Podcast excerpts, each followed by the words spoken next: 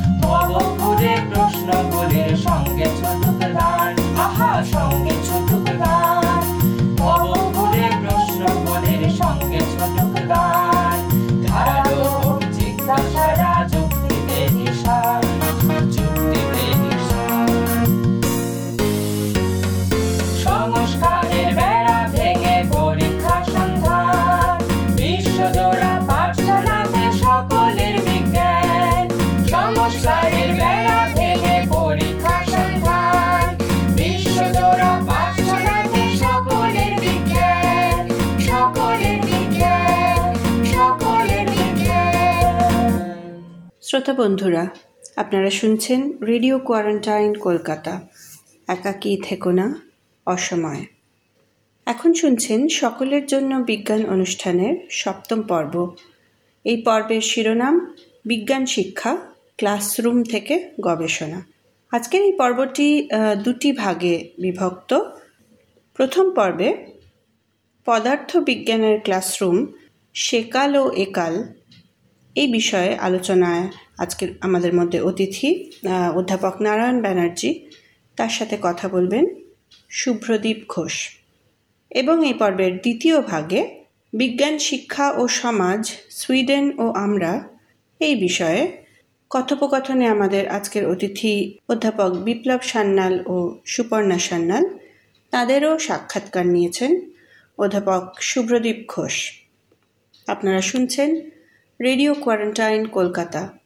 এখন শুনছেন সকলের জন্য বিজ্ঞান অনুষ্ঠানের সপ্তম পর্ব, বিজ্ঞান শিক্ষা, ক্লাসরুম থেকে গবেষণা।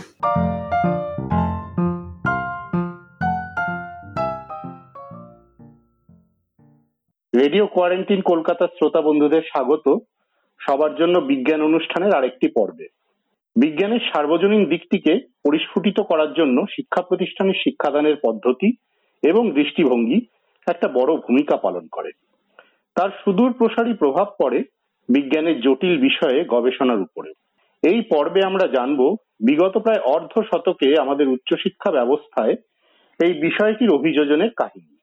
আজ আমাদের সাথে আলোচনায় আছেন শিক্ষকতা ও গবেষণার জগতে একজন দিকপাল এবং অতি শ্রদ্ধেয় ব্যক্তিত্ব, Indian institute of science education research, Kolkata বা আইসার কলকাতার অধ্যাপক Narayan Bandyopadhyay.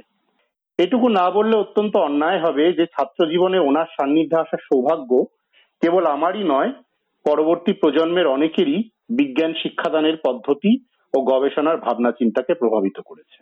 Sir radio quarantine কলকাতার এই অনুষ্ঠানে আপনাকে স্বাগত। ধন্যবাদ শুভ্রদীপ তো আপনি তো চার দশকের উপরে উচ্চশিক্ষা প্রতিষ্ঠানে কাটিয়েছেন। তার ফলে একটা দীর্ঘ সময় ধরে আপনি বিভিন্ন ব্যবস্থাকেই যথেষ্ট সময় নিয়ে কাছ থেকে দেখার সুযোগ পেয়েছেন। আর এটা বলাই বাহুল্য যে সেই ব্যবস্থাগুলিও নানা প্রকার বদলের মধ্যে দিয়ে গেছে। আপনি যার প্রত্যক্ষদর্শী। তো আজ সেই অভিজ্ঞতার ভিত্তিতে আপনার কাছ থেকে জানতে চাইব বেশ কিছু কথা, যেটা উৎসাহী শ্রোতা বন্ধুদের কাছে কেবল তথ্য ভান্ডারের তথ্য সংযোজনই নয়, বরং অত্যন্ত সুখশ্রাব্য এবং অন্তর্দৃষ্টি সম্পন্ন একটি অভিজ্ঞতা হয়ে থাকবে। তো প্রথমে শুরু করি আপনার একদম ছাত্র জীবন দিয়ে। সেটা তো হচ্ছে গত শতকের সত্তর দশকের মধ্যভাগ তাই তো? হ্যাঁ একদম। পঁচাত্তর সালে আমি কলেজে ভর্তি হই সেখান থেকে উনিশশো পঁচাত্তর সালে। উনিশশো পঁচাত্তর সাল তার মানে বাংলায় তখনও লোডশেডিং হয়। আর মেট্রো রেল বলে একটা জিনিস হবে এরকম লোকে শুনেছে। কলকাতা দূরদর্শনের সবে জন্ম হয়েছে। টেলিভিশন ব্যাপারটা প্রায় আর কি স্বপ্নের মতো। আর ইন্টারনেট নামে কোনো শব্দের জন্ম হওয়া তো দূরস্থান। তো সেই সময় স্নাতক এবং স্নাতকোত্তর স্তরে ক্লাসরুমে বিজ্ঞান শিক্ষার পদ্ধতি ডিরেকশন এগুলো নিয়ে আপনার কাছে প্রথমে জানতে চাইব। দেখো হ্যাঁ এটা ঠিক যে তখন মেট্রো রেল চালু হয়নি টেলিভিশন ছিল না ইন্টারনেট ছিল না, সবই ঠিক। কিন্তু দেখো নিউটনস ল কিন্তু নিউটনস লই ছিল। মানে তার তো খুব একটা বদল হয়নি। বেসিক ফিজিক্স এর তেমন বদল হয়নি। সেটা এগিয়েছে অনেক। এই গত এত বছর ধরে। কিন্তু আমরা যেখান থেকে শুরু করেছিলাম, এখনও কিন্তু ছাত্ররা সেখান থেকেই শুরু করে। নিউটনের প্রতি সূত্র সেগুলো বদলায়নি। যখন শুরু হয়, ছাত্র জীবনটা, তখন হয় একইভাবে প্রায় শুরু হয়। আর পড়ানো বা ক্লাসের যে অভিমুখ, সেইটা বরং একটু বদলেছে। কারণ তখনকার দিনে কিছু দিকপাল মনীষীর কাছে আমরা পড়েছি কলেজে মানে তোমরা সেরকম অভিজ্ঞতা তোমাদের হয়নি। আমি দুঃখের সঙ্গে জানাচ্ছি। তোমাদের সময় ধরো যাদবপুরে তুমি আমার ছাত্র ছিলে। সেখানে তো নিশ্চয়ই আমরা অনেকেই একটা যত্ন করে চেষ্টা করতাম এবং তোমাদের সঙ্গে একটা ইন্টারাকশনও ছিল। কিন্তু ধরো আমরা ছাত্র জীবনে এমন মানুষদের কাছে পড়েছি যেটা তোমরা ভাবতে পারো না। ধরো আমরা অমূল্য চৌধুরীর কাছে পড়েছি। একদম। আমরা শ্যামল সেনগুপ্তের কাছে পড়েছি। অতটা নাম ছিল না, বিজ্ঞানী হিসেবে তেমন নাম নেই, কিন্তু শিক্ষক হিসেবে অসাধারণ ছিলেন হেমেন বাবু, রাসবিহারী বাবু। এটা আমি একটা কলেজের কথা বলছি, আমি যে কলেজে পড়তাম তার। উন্নত কলেজে হয়তো অমলরায় চৌধুরী, শ্যামল সেনগুপ্ত ছিলেন না, কিন্তু অত্যন্ত মেধাবী শিক্ষক সেখানেও ছিলেন, তাদের কারণ কথা আমরা শুনেছি। আমি বিশ্ববিদ্যালয়ে অনেকের কাছে আমরা পড়িনি বলে আমাদের মন খারাপও হয়েছে যে আমাদের বন্ধুরা তাদের কাছে পড়ে আমরা করি না। এরকম আরও অনেক জায়গায় ছিল, অনেক জায়গাতেই ছিল। আর পনেরো, বিমুখ যদি বলো আমার সঙ্গে যারা পড়তো, আমার কয়েক বছর আগে, কয়েক বছর তারা অনেকেই সমস্ত রকমের ইঞ্জিনিয়ারিং ডাক্তারিতে সুযোগ পাওয়া সত্ত্বেও ফিজিক্স করতে এসেছিল। সেটা অনেকেই ফিজিক্সে আকৃষ্ট হয়েছে, পদার্থবিজ্ঞানে আকৃষ্ট হয়েছে। অনেকে তখনও হয়নি যে তারা পড়াশোনা করতে চায়। তারা আচ্ছা। ইঞ্জিনিয়ার বা ডাক্তার হতে চায় না। তো তাতে ফিজিক্সটা তারা ঘটনা চক্রে নিয়েছে। এই ভালো লাগাটা ইভলভ করে আস্তে আস্তে মানে পরিবর্তিত হয়। আমি অবশ্য ফিজিক্স পড়ব এটা ঠিক করে গিয়েছিলাম কিন্তু অনেকেই ফিজিক্স পড়তে এসেছিল। তার কারণ মনে হয়েছিল যে ওটাই হয়তো ভালো হবে। আমি খুব শিওর নই। কিন্তু মনে হচ্ছে ওটাই ভালো হবে এরকম একটা মানসিকতা নিয়ে অনেকে আসে। যেগুলো আপাত দৃষ্টিতে অনেক বেশি আকর্ষণীয় আহ, পাঠ্যক্রম ইঞ্জিনিয়ারিং বা ডাক্তারি সেগুলো ছেড়েই তারা আসছে এখনও আছে আগেও আসছে। সেদিক দিয়েও খুব একটা যে বদল হয়েছে তা না তবে অনেকে ছাত্রদের মধ্যে একটা ফারাক হয়েছে বলে আমার মনে হয়। এখনও ইভলভ করে মানে ছাত্ররা পড়তে পড়তে বোঝে যে এই বিষয়টা আমার জন্য নয়। আমি এইখানে একটা একটা বেসিক ট্রেনিং হবে তারপর আমি অন্য কোনো জায়গায় চলে যাব। কিন্তু অনেকেরই ওরা ছোটবেলা থেকে জানে যে আমি এইটা করতে চাই। হয়তো সে ফিজিক্স করতেই চায় হয়তো সে ফিজিক্স করতে চায় না। অন্য কিছু করতে চায় কিন্তু ফিজিক্সের ট্রেনিংটা সে চায় প্রথম জীবনে। সেইটা কিন্তু আমাদের সময় ছিল না। এই অভিমুখ জিনিসটা আমাদের সময় তেমন ছিল না। অনেকে অনেকের মতো করে শুরু করতো নিজের মতো করে শুরু করতো তারপরে ওটা ইভলভ করছে। এইটা আমি বলতে পারি। তো এই যে আপনি বললেন যে অনেকেই না বুঝে আসতো তারপর পড়তে পড়তে ইন্টারেস্টটা তৈরি হয়েছে। এই যে ইন্টারেস্টটা তৈরি হওয়া সাবজেক্টের প্রতি এর পিছনে তো এই যে দিকপাল শিক্ষকদের কথা বললেন ধরুন অমল রায়চৌধুরী পড়াচ্ছেন বা শ্যামল সেনগুপ্ত পড়াচ্ছেন এর তো একটা ভূমিকা ছিল তাদের পড়ানোর পদ্ধতি নিশ্চয়ই। বা ওভারঅল দেখুন সেই সময় সেই সময় তো এত ইনফরমেশন ছিল না। তো এই ইনফরমেশন বিহীন অবস্থাতেও যে এই ভালো লেগে যাওয়ার ব্যাপারটা, এটা, এটার পিছনে তো নিশ্চয়ই ক্লাসরুম টিচিং সায়েন্সকে ভালো লাগানো ফিজিক্সকে ভালো লাগানোর একটা বিরাট ভূমিকা এ- এইটা বেশ ভালো প্রশ্ন আসলে। এক একজনের এক এক রকমের ধারা ছিল। যেমন কেউ কেউ খুব ভালো, আমি দু একজনের নাম করছি, সকলের নাম করব না। কেউ কেউ এমন এত সুন্দর করে পড়াতেন সেখানে প্রশ্ন কম হতো ছবির মতো এবং প্রশ্ন করলে তিনি একটু অসুবিধে মানে তিনি পছন্দ করতেন না। প্রশ্নের উত্তর দিতে পারবেন না বলে নয় কিন্তু। তার দখল ছিল বিষয়ে আমি নাম বলছি না। দখল আচ্ছা। ছিল বিষয়টার উপর সাংঘাতিক রকমের বেশি। তার একটা ক্লাসের পড়ানো একটা ক্লাসিক্যাল মিউজিকের মতো। হ্যাঁ মানে তার একটা অনুরণন থাকতো। কিন্তু কিন্তু সেখানে প্রশ্ন তেমন চলতো না। আবার আরও কেউ ছিলেন যেমন সেখানে আমি নাম বলছি শ্যামল বাবু শ্যামল বাবু প্রশ্ন না করলে খুব বিরক্ত হতেন। মানে উনি মনে করতেন পড়ানো জিনিসটা আসলে একটা ইন্টারাকশন ঠিক। মানে তিনি কিছু একটা বললেন তার ভিত্তিতে প্রশ্ন হবে সেই প্রশ্নের উত্তর দেবেন সেটা নিয়ে আলোচনা হবে এই করতে করতে পড়াতে এগোবে। এই এবং আমাদের ব্যাচে এটা হয়নি কিন্তু আমাদের থেকে জুনিয়র কোনো ব্যাচে হয়েছে বা সিনিয়র কোনো ব্যাচে হয়েছে কোনো কোনো ব্যাচে শুনেছি। কেউ প্রশ্ন করছে না সেমন চুপ করে দাঁড়িয়ে থাকলেন তাহলে তোমাদের যখন কোনো প্রশ্ন নেই, তাহলে তো আর পড়ানোর কোনো মানেই হয় না। এরকম এক কিন্তু এদের মধ্যে একটা ব্যালেন্স ছিল অমল বাবু উনি প্রশ্ন ইনস্টিগেট করতেন। মানে উনি এমন ভাবে পড়াতেন যে ছাত্ররা প্রশ্ন করতো, ছাত্রদের মধ্যে প্রশ্ন জেগে উঠতো, তারা জিজ্ঞেস করতো। অনেক সময় মনে হতো যে কোনো একটা প্রশ্ন, এক্ষুনি এই প্রশ্নটা হবে, এটা উনি অ্যান্টিসিপেট করে ফেলেছেন আগেই। এরকমও হতো। কাজে সব রকম ছিল। প্রশ্ন করার মানে একটা মানে যে কৌতূহল মানে ছাত্রদের মধ্যে কৌতূহলটা জাগিয়ে তোলা। মানে বিষয়টা ছবির মতো সুন্দর, এটা সত্যি। কিন্তু এটাই একমাত্র সত্যি নয়। তো প্রথম জন যেটা করতেন প্রথম জন যার কথা বললাম, যেটা করতেন সেটা কিন্তু ভালো। মানে সত্যি বিষয়টা তো ফিজিক্স জিনিসটা ছবির মতো সুন্দর, এটা ঠিক। কিন্তু সেটা তো কেবল একমাত্র সত্যি নয়।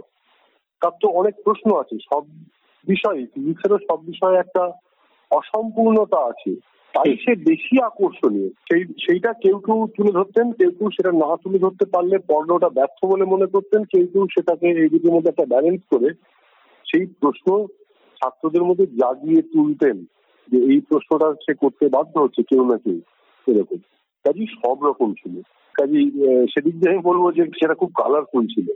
আচ্ছা তো এই স্নাতকোত্তর পর্ব শেষে যে গবেষণায় আসা এটা কি সেই সময় একরকম আহ, স্বতঃসিদ্ধ ছিল মানে নিয়ম ছিল নাকি ব্যতিক্রম ছিল? কারণ আহ, ব্যাপারটা হচ্ছে আপনাদের সময়টা পঁচাত্তর সাল বা আশি শুরুর দিকটা তখন তো ধরুন আমি যতটুকু জানি আর কি যে ভবিষ্যৎ যেটাকে আমরা জেনারেল লাইন বলি আর কি অনিশ্চিত ভয়ানক রকমেরই অনিশ্চিত ছিল আর কি।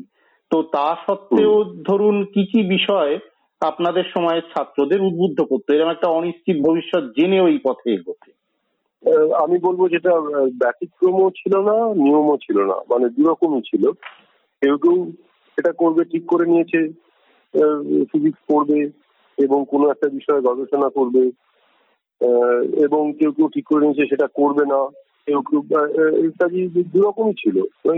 আমাদের সময় অনেকেই এমএসসি পাস করে পিএইচডি করতে গেছে এবং অন্য কিছু করব সেটা ভাবেও নি অনেকে হয়তো, ঠিক আছে পিএইচডি করে দেখি, তারপর মানে আরও পরে সেই ইনভলভ হয়েছে মানে বেশি উৎসাহ পেয়েছে তার উৎসাহটা বেশি জেগে উঠেছে, এরকমও আছে।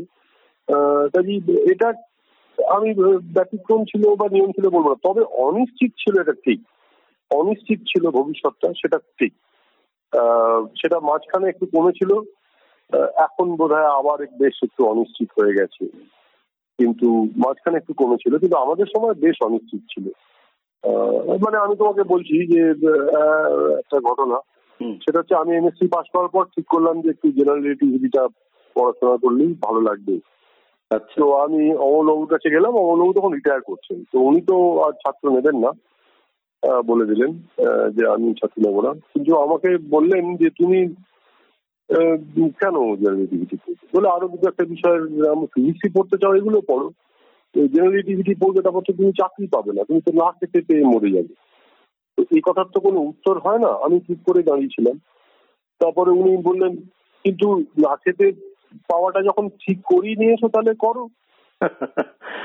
আচ্ছা। এটা রূপক নিশ্চয়ই রূপক মানে কিন্তু ব্যাপারটা হচ্ছে যে ওনারা জানতেন যে এরা জেনে শুনেই এসছে জেনে শুনেই এসছে কাজে এদের ঠেকানো যাবে না। সেরকম ছাত্র কিন্তু এখনও আছে। এটা কিন্তু মানতে হবে তোমার এখনও আছে। এবং সংখ্যাটা হয়তো আগের থেকে বেশি কম নয়। তো এবার আপনি তারপরে নব্বই দশকের শুরুতেই আসলেন যাদবপুর বিশ্ববিদ্যালয়। তার আগে আমি একটা কলেজেও পড়িয়েছি কিছুদিন। জিয়াগঞ্জে ছিলেন আপনি। হ্যাঁ তো ধরুন সেই সময় ইউনিভার্সিটিতে পড়ানোর অভিজ্ঞতা নিয়ে জানতে চাইব। কারণ আপনার সময়ের থেকে মোটামুটি দেড় দশকের ব্যবধান। যে সময় আপনি আন্ডার গ্রাজুয়েট করেছেন তার থেকে দেড় দশকের ব্যবধান। তো চোখে পড়ার মতো কিছু ফারাক ছিল কি? মানে একটু যদি বিশদে বলেন আর দেখো চোখে পড়ার মতো ফারাক আমার মনে হয় তেমন ওই সময় তোমাদের যখন পড়াচ্ছি আর আমরা যখন পড়েছি তার মধ্যে খুব গভীর ফারাক খুব একটা ছিল না। কারণ তোমরা যখন পড়ছো তখনও তোমরা বন্ধুদের সঙ্গে কথা বলে মাস্টার মশাইদের সঙ্গে কথা বলে যা জানার জানতে। তাই না? মানে তখনও ইন্টারনেট জিনিসটা। বা- মানে তোমাদেরও এক্সপোজারটা ততটা ছিল না। না একেবারেই ছিল না। কাজী কাজী আমার মনে হয় যে মৌলিক ফারাক আমি যখন ছাত্র ছিলাম এবং আমি যখন তোমাদের পড়াচ্ছি তখনও সেভাবে হয়নি। তেমন ফারাক নেই। তখন সমাজের অনেকটা ফারাক হয়েছে। সত্তর দশকের মাঝামাঝি পশ্চিমবঙ্গের বিশেষ করে রাজনৈতিক অবস্থাটা খুব টালমাটাল ছিল। নব্বই দশকে সেটা ততটা ছিল না। অনেকটা স্টেডি হুম। কাজে সেই ফারাকটা ছিল। তজ্জনিত কিছু মানসিকতার ফারাক ছিল হয়তো। হবেই তো মানে ধরো তুমি যে ভাষায় কথা বলবে তো তুমি তো চার পাঁচটা দেখে বলবে তুমি সেই ভাষাটা শিখবে কি হচ্ছে না হচ্ছে সেগুলো সম্বন্ধে তোমার একটা মতামত থাকবে। সেই দিনগুলো সত্তর দশকের মাঝামাঝি মানে পঁচাত্তর সাল হুম। আর একানব্বই সাল এদের বেশ ফারাক ছিল অন্তত পশ্চিমবঙ্গে। কিন্তু ফিজিক্সের ব্যাপারে আমার আমার মনে হয় না তেমন বড় রকমের কোনো ফারাক হয়ে গেছে এটা তুমি পঁচাত্তর সালের কথা তুমি জানো না নব্বই সালের কথাটা জানো তুমি শুনেছো। হ্যাঁ সত্তর দশকে পশ্চিমবঙ্গের রাজনীতি অন্যরকম ছিল। আমরা তার মধ্যে দিয়ে বড় হয়েছি। কাজে আমাদের প্রতিদিনের অভিজ্ঞতাটা অন্যরকম থাকতো। কিন্তু আমার মনে হয় তুমি মূলত সায়েন্স জিজ্ঞেস করছ ফিজিক্সের ব্যাপারে জিজ্ঞেস করছ তাতে খুব একটা ফারাক হয়ে ফারাক হয়নি। পড়ানোর ব্যাপারে একটা জিনিস বলছি যাদবপুরে যখন আমি পড়াই তখনও এখন তো আরও অনেক বেশি কিন্তু যখন আমরা পড়াচ্ছি নব্বই দশকের গোড়ার দিকে তোমরা যখন ছাত্র তখন থেকে তখন আমাদের সময় আমাদের ছাত্র জীবনের থেকে একটা বড় রকমের প্রভেদ হয়েছে বিএসসি বা এমএসসি পড়ার সময়। আমাদের সময় নিজেরা হাতে করে একটা প্রবলেম সলভ করব এই জিনিসের ট্রেনিংটা খুব বেশি হতো না। আচ্ছা। সেটা কিন্তু আমি যখন যাদবপুরে পড়াচ্ছি তখন সেটা কিন্তু হচ্ছে। সবাই যে করছেন তা না কিন্তু একটা বড় অংশ করছেন। আচ্ছা। হ্যাঁ একটা অঙ্ক মানে কি? অঙ্ক তো সহজ জিনিস ধরো A plus B is equal to C A R C দেওয়া আছে বি বাহির করো এই তো অঙ্ক। কিন্তু মুশকিল হচ্ছে যদি তুমি হাতে করে অঙ্কটা না করতে পারো তাহলে কিন্তু তুমি কোনোদিনই করতে পারবে না। মানে যে একটা স্ক্রু ড্রাইভার দিয়ে স্ক্রু টাইট করেনি সে যতই বই পড়ুক সে কিন্তু যন্ত্র সারাতে পারবে না। সেরকম একটা প্রবলেম সলভ করার একটা অভ্যেসের প্রবলেম সলভ করার একটা অভ্যেসের ব্যাপার। এই অভ্যেসটা কিন্তু আমরা যখন ছাত্র ছিলাম তখন আমাদের মধ্যে সেরকম ভাবে তৈরি করা হতো না। কিন্তু আমরা যখন যাদবপুরে পড়াই ধরো নব্বই দশকের গোড়ার দিকে তখন যাদবপুরের ছাত্রদের কিন্তু এই ট্রেনিংটা অনেক বেশি দেওয়া হতো যে তোমরা নিজেরা এটা করে দেখবার চেষ্টা করো নিজেরা হাতে করে। এইটা বেশি হতো। এইটা একটা মৌলিক ফারাক হয়েছে বলতে পারো। আর ধরুন এই যে দেড় দশকের তফাতে ইউনিভার্সিটি গুলোর সিলেবাসও তো বদলেছে কিছুটা। সিলেবাস বদল হয়েছে সিলেবাস নিশ্চয়ই বদল হয়েছে। কিন্তু সেটা তো হতেই থাকবে সেটা তো সবসময় ইভলভ করে তাই না? মানে কিন্তু তবুও ধরো যাদবপুরের সিলেবাস আমি বলব হুম। বিশেষ করে বিএসসির যে সিলেবাস ছিল সেটা খুবই আধুনিক সিলেবাস ছিল বলে আমার ধারণা। হুম।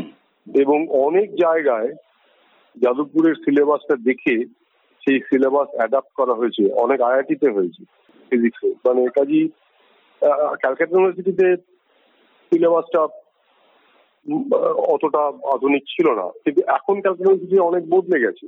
ক্যালকাটা ইউনিভার্সিটির এখন সিলেবাস অনেক বেশি আধুনিক। কিন্তু মানে আমরা যখন পড়ি বা নব্বই দশকে আমি যখন পড়াচ্ছি তখন বোধ হয় ক্যালকাটা ইউনিভার্সিটি থেকে যাদবপুরের সিলেবাস অনেক বেশি আধুনিক ছিল। মানে নতুন যেগুলো ফিজিক্সের বদল হয়েছে দেখো নিউটন লর কোনো বদল হয়নি ম্যাক্সওয়েল ইকুয়েশনের কোনো বদল হয়নি তাই না? কাজে শুরুটা একই থাকে। কিন্তু কোথায় আমরা গিয়ে পৌঁছবো হ্যাঁ। সেটা বা কোন কোন জায়গায় আমরা যেতে পারি এই জায়গাগুলো একটু বদলেছে। সেই বদলগুলো যাদবপুরে রিফ্লেক্টেড ছিল যাদবপুরের সিলেবাসে কিন্তু ক্যালকুলেশনটা হয়তো ছিল না এখনও হয়েছে। এখন ক্যালকুলেশন সিলেবাস খুবই আধুনিক। এটা সব জায়গাতেই এটা যাদবপুর বলে নয় সব জায়গাতেই এই যে সিলেবাসটা সিলেবাসের যে আধুনিকীকরণ এই আধুনিকীকরণটা কিন্তু যারা পড়াচ্ছেন তাদেরই এগিয়ে আসতে হয়।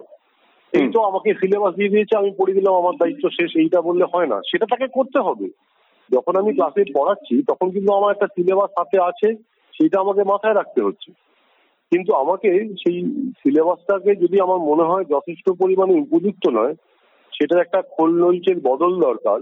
সেই বদলটা করার জন্য আমাকে আমি একলা সেটা করতে পারি না। মানে আমি বলছি মানে যে কোনো একজন ব্যক্তি হিসেবে আমি মানে আমি নই মানে একজন ব্যক্তি। হুম। তাকে তাতে কিছুটা পার্টিসিপেট করতে হয় মানে এটা পরিবর্তনের জন্য। সেটা কলকাতাতে যে এখন আধুনিক হয়েছে তার কারণে যারা পড়ান তারা যাদবপুরে যে আধুনিক হয়েছিল অনেকদিন আগেই তার কারণ হচ্ছে যারা পড়াতেন তারা। আচ্ছা ধরুন এই এবারে নব্বই দশকের শুরুর কথাটা আমরা বললাম। তো নব্বই দশকটা যেটা আপনিও বললেন আর কি। মানে ভারতবর্ষে তখন একটা বেশ পরিবর্তনের সময়। অর্থনীতি উন্মুক্ত হয়েছে। এবার পঁচাত্তর সালে আপনার সময় যখন কলকাতা দূরদর্শন চালু হচ্ছে এই সময় হচ্ছে। Cable channel. ঘরে ঘরে রঙিন টেলিভিশন। এবং চারদিকে বেশ একটা উদ্দীপনার হাওয়া যে এবার অর্থনীতি চাঙা হবে তার মানে পেশাগত অনেক সুযোগ তৈরি হবে। তো এই অবস্থায় গবেষণা বা শিক্ষকতাকে পেশা হিসেবে বেছে নেওয়ার ক্ষেত্রে এক দশক আগের নিরিখে কি বিশেষ কোনো পরিবর্তন এসেছিল? হ্যাঁ সেটা কিন্তু কিছুটা ঠিক। মানে ব্যাপারটা হচ্ছে যে আমরা যখন ছাত্র তখন গবেষণা করতে গেলে একটা স্কলারশিপ জোটানো বেশ শক্ত ছিল। আশির দশক থেকেই সেটা শুরু হয়েছে তারপরে অনেকটা বেড়ে গেছে। নব্বই দশকে সেটা অনেকটা বেড়ে গেছে। সেদিক দিয়ে সুযোগ বেড়েছে। আরেকটা মৌলিক পরিবর্তন যেটা সেটা হচ্ছে যে একটা সময়ের পর সেটা আশির দশকেও হয়নি নব্বই দশকের মাঝামাঝি বা তারপর থেকে হয়েছে। যে ধরো ধরো ভারতবর্ষে গুটি কয়েক ইনস্টিটিউট ছাড়া ফিজিক্সের এক্সপেরিমেন্টাল রিসার্চ খুব বেশি হতো না মানে কম হতো। আচ্ছা। যারা ফিজিক্সে সত্যি সত্যি কন্ট্রিবিউট করেছেন তারা সকলে থিওরি করতেন। তার একটা কারণ হচ্ছে তারা যাদের দেখে উদ্বুদ্ধ হয়েছেন তারা থিওরি থিওরির লোক। হুম হুম। কিন্তু আরেকটা বড় কারণ ছিল এই যে এক্সপেরিমেন্ট করতে গেলে কিছু টাকা লাগে। ঠিক। একটা ল্যাবরেটরি লাগে এবং ফিজিক্সে ভালো এক্সপেরিমেন্ট করতে গেলে এখন বেশ ভালো রকমের টাকা লাগে। সেই টাকার ব্যাপারে সরকারের একটা উদারতা এটা নব্বই দশকে থেকে হয়েছে বলে আমার ধারণা। সেটা আমি জানি না এখন কতদিন চলবে কিন্তু কিছুদিন আগে পর্যন্ত অন্তত এখনও পর্যন্ত রিসার্চ প্রজেক্টে টাকা দেওয়াটা তুমি যদি একটা ভালো প্রজেক্ট লেখো তাহলে সেইটা আগের থেকে সেই টাকা পাওয়ার সম্ভাবনাটা এখন অনেক বেশি। আশির দশকেও ছিল সেটা কম ছিল। নব্বই দশক থেকে সেটা অনেকটা বেড়ে গেছে। রিসার্চ গ্রান্টের পরিমাণটা অনেক বেড়ে গেছে এবং মানে প্রথমত সংখ্যাটা বেড়েছে। একটা গ্রান্টেও টাকার পরিমাণটা তোমার প্রয়োজন অনুযায়ী সেটার আহ, সম্ভাবনাটাও বেড়েছে আগের থেকে। স্যার এবারে একটা প্রশ্ন করি। সেটা হচ্ছে যে এই শতাব্দীর প্রথম দশকে বিজ্ঞান শিক্ষা গবেষণার ক্ষেত্রে আরেকটা বড় পরিবর্তন এলো। সেটা হচ্ছে এই আইজারগুলোর প্রতিষ্ঠা কারণ আইজার এমন একটা প্রতিষ্ঠান যেটা কেবলমাত্র মৌলিক বিজ্ঞান শিক্ষা এবং গবেষণার জন্য ডেডিকেটেড দেখুন আইআইটি। তৈরি হয়েছে কিন্তু তার অর্ধ শতক আগে। এবং সেটা হচ্ছে একদমই প্রযুক্তিবিদ্যার জন্য এই শিক্ষা প্রতিষ্ঠান তৈরি। তো এতদিন পরে প্রায় পঞ্চাশ বছর পরে হঠাৎ আইসারের প্রয়োজনীয়তাটা অনুভূত হলো কেন? আইআইটি গুলো তৈরি হয়েছিল প্রথমত তখনকার সরকারের ইচ্ছে এবং কোনো কোনো ব্যক্তির ইচ্ছে যে দেশের মধ্যে টেকনোলজি ভালো শিক্ষা প্রতিষ্ঠান তৈরি করতে হবে। এবং সেটা কিছুটা বিদেশি সাহায্য নিয়েও হয়েছিল সেটা হয়তো তুমি জানো। হ্যাঁ হ্যাঁ। সেটা বিদেশি সাহায্য নিয়ে তৈরি হয়েছিল যেটা আমরা নিজেরা প্রযুক্তিবিদ তৈরি করতে পারি। সায়েন্টিস্ট আমাদের দেশে এমনিতে ইউনিভার্সিটিগুলোতে তৈরি হতো এটা সব বেশি হয়। এইবার একটা সময় থেকে অনেকেরই মনে হতে মনে হয়েছিল যে মানে আমি একটু খারাপ কথাই বলছি আর কি।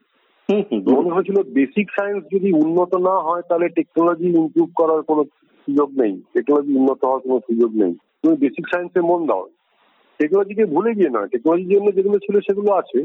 কিন্তু এমন ইনস্টিটিউট তৈরি করো যেখানে টেকনোলজির কথা ভাবতে হবে না। খালি বেসিক সায়েন্সই হবে, সেগুলো আখেরে টেকনোলজিতে কাজে লাগবে।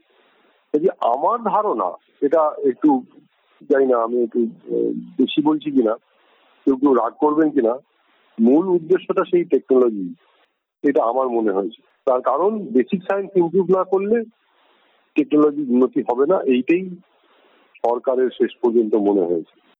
তবে, যারা যারা এটা শুরু করেছিলেন আমি দু একজনের নাম জানি যারা এটা, এই এই ধরনের চিন্তা ভাবনাটা শুরু করেছিলেন চেনারাও একজন তাদের মধ্যে। তারা অবশ্য বেসিক সায়েন্সের প্রতিষ্ঠান তৈরি করতেই আগ্রহী ছিলেন।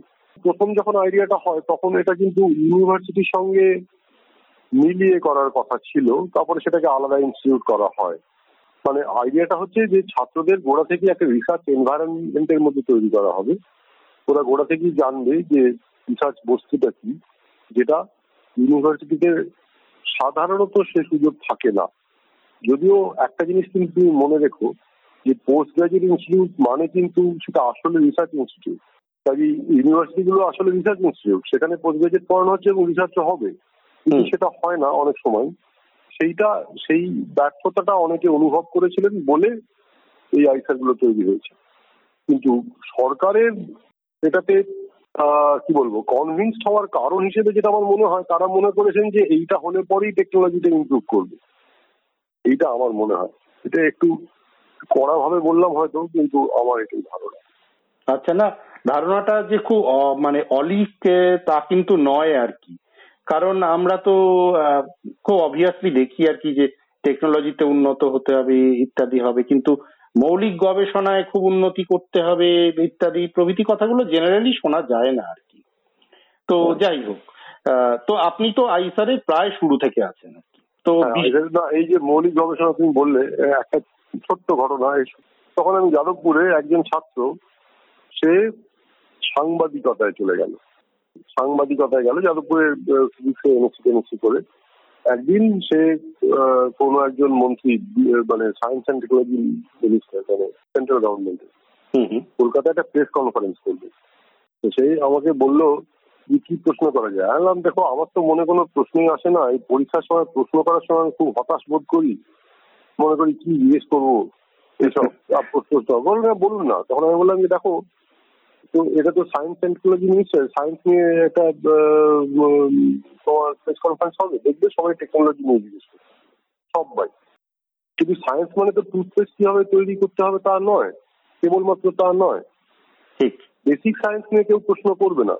তুমি সেটা জিজ্ঞেস করতে পারো সেদিকে গভর্নমেন্টের সরকারের কি দৃষ্টিভঙ্গি। তো ও সেই অন্য ভাষায় কিন্তু এই প্রশ্ন করেছিল। পরে একদিন আমাকে এসে বলল স্যার মানে সিটু সাংঘাতিক। তো হই হই পড়ে গেল। মানে সত্যি সায়েন্সে সব নানা রকম এই রকেট অমুক তমুক নানা রকম সবই টেকনোলজির কথা হচ্ছে। কিন্তু সায়েন্সের কথা কেউই জিজ্ঞেস করেনি আমি একমাত্র জিজ্ঞেস করলাম। এবং তাদের মন্ত্রী থেকে আরম্ভ করে সবাই খুব ইমপ্রেস এবং তখন তারা কিছু কিছু উত্তরও দিলেন। কিন্তু সত্যি সত্যি এই এই প্রশ্নটা কিন্তু লোকের মনে আসে না। হুম। সায়েন্স মানে হচ্ছে যে কীভাবে ভালো সাবান বানানো যাবে কীভাবে ভালো টুথপেস্ট বানানো যাবে। সেগুলো ছাড়া যে আমাদের জীবন চলবে তা না। একটা জিনিস আমি পরিষ্কার করে দিতে চাই আমি সেগুলোকে ছোট করতে চাই না। কিন্তু সেটা তো সায়েন্স বললে সেটাই মনে হওয়াটা ঠিক নয়। সায়েন্স তো সায়েন্স মানে একজন আমাকে এটাও জিজ্ঞেস করেছিল যে যে সে বলল যে একটা কোনো একটা বিতর্ক প্রতিযোগিতা যাবে। বিতর্কটা অনেকটা এরকম ধরনের মানে বিজ্ঞান আশীর্বাদ অভিশাপ ছোটবেলায় রচনা লিখতে হতো না সেরকম ধরনের একটা কিছু আচ্ছা। মোশনটা ভুলে গেছি। আচ্ছা। তো তো ও বলল যে এ ব্যাপারে আমার কি মত? তো সে, ও তখন আমি একটা ফিজিক্স ল্যাবরেটরিতে বসেছিলাম। তো টেবিলের উপর কিছু একটা ছিল পেপার ওয়েট বলে, সেটা আমি মাটিতে ফেলে দিলাম। তাহলে এটা কি করলেন? যেটা পড়ল।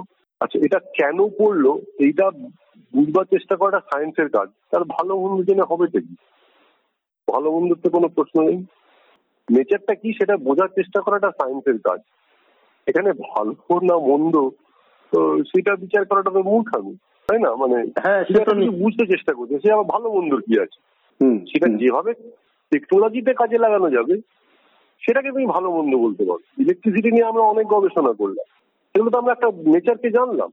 এবার সেই ইলেকট্রিসিটিটাকে তুমি ইলেকট্রিক চেয়ার তৈরি করতে ব্যবহার করবে না আলো- পাখা জ্বালাবে? সেটা তোমার ব্যাপার। সেটা সেটা টেকনোলজির ব্যাপার। সেটা তো বিজ্ঞানীদের হাতে নেই। তো আইআইএসিআরগুলো এরকম একটা উদ্দেশ্য নিয়ে তৈরি হয়েছিল কিন্তু মূল ব্যাপারটা ছিল আমার মনে হয় যে গভর্নমেন্ট অন্তত যে কারণে কনভিন্স হয়েছিল সেটা হচ্ছে যে যাতে করে টেকনোলজির একটা ইমপ্রুভমেন্ট হয়। আমরা প্রথমে ছেড়ে দেবো যা খুশি করি।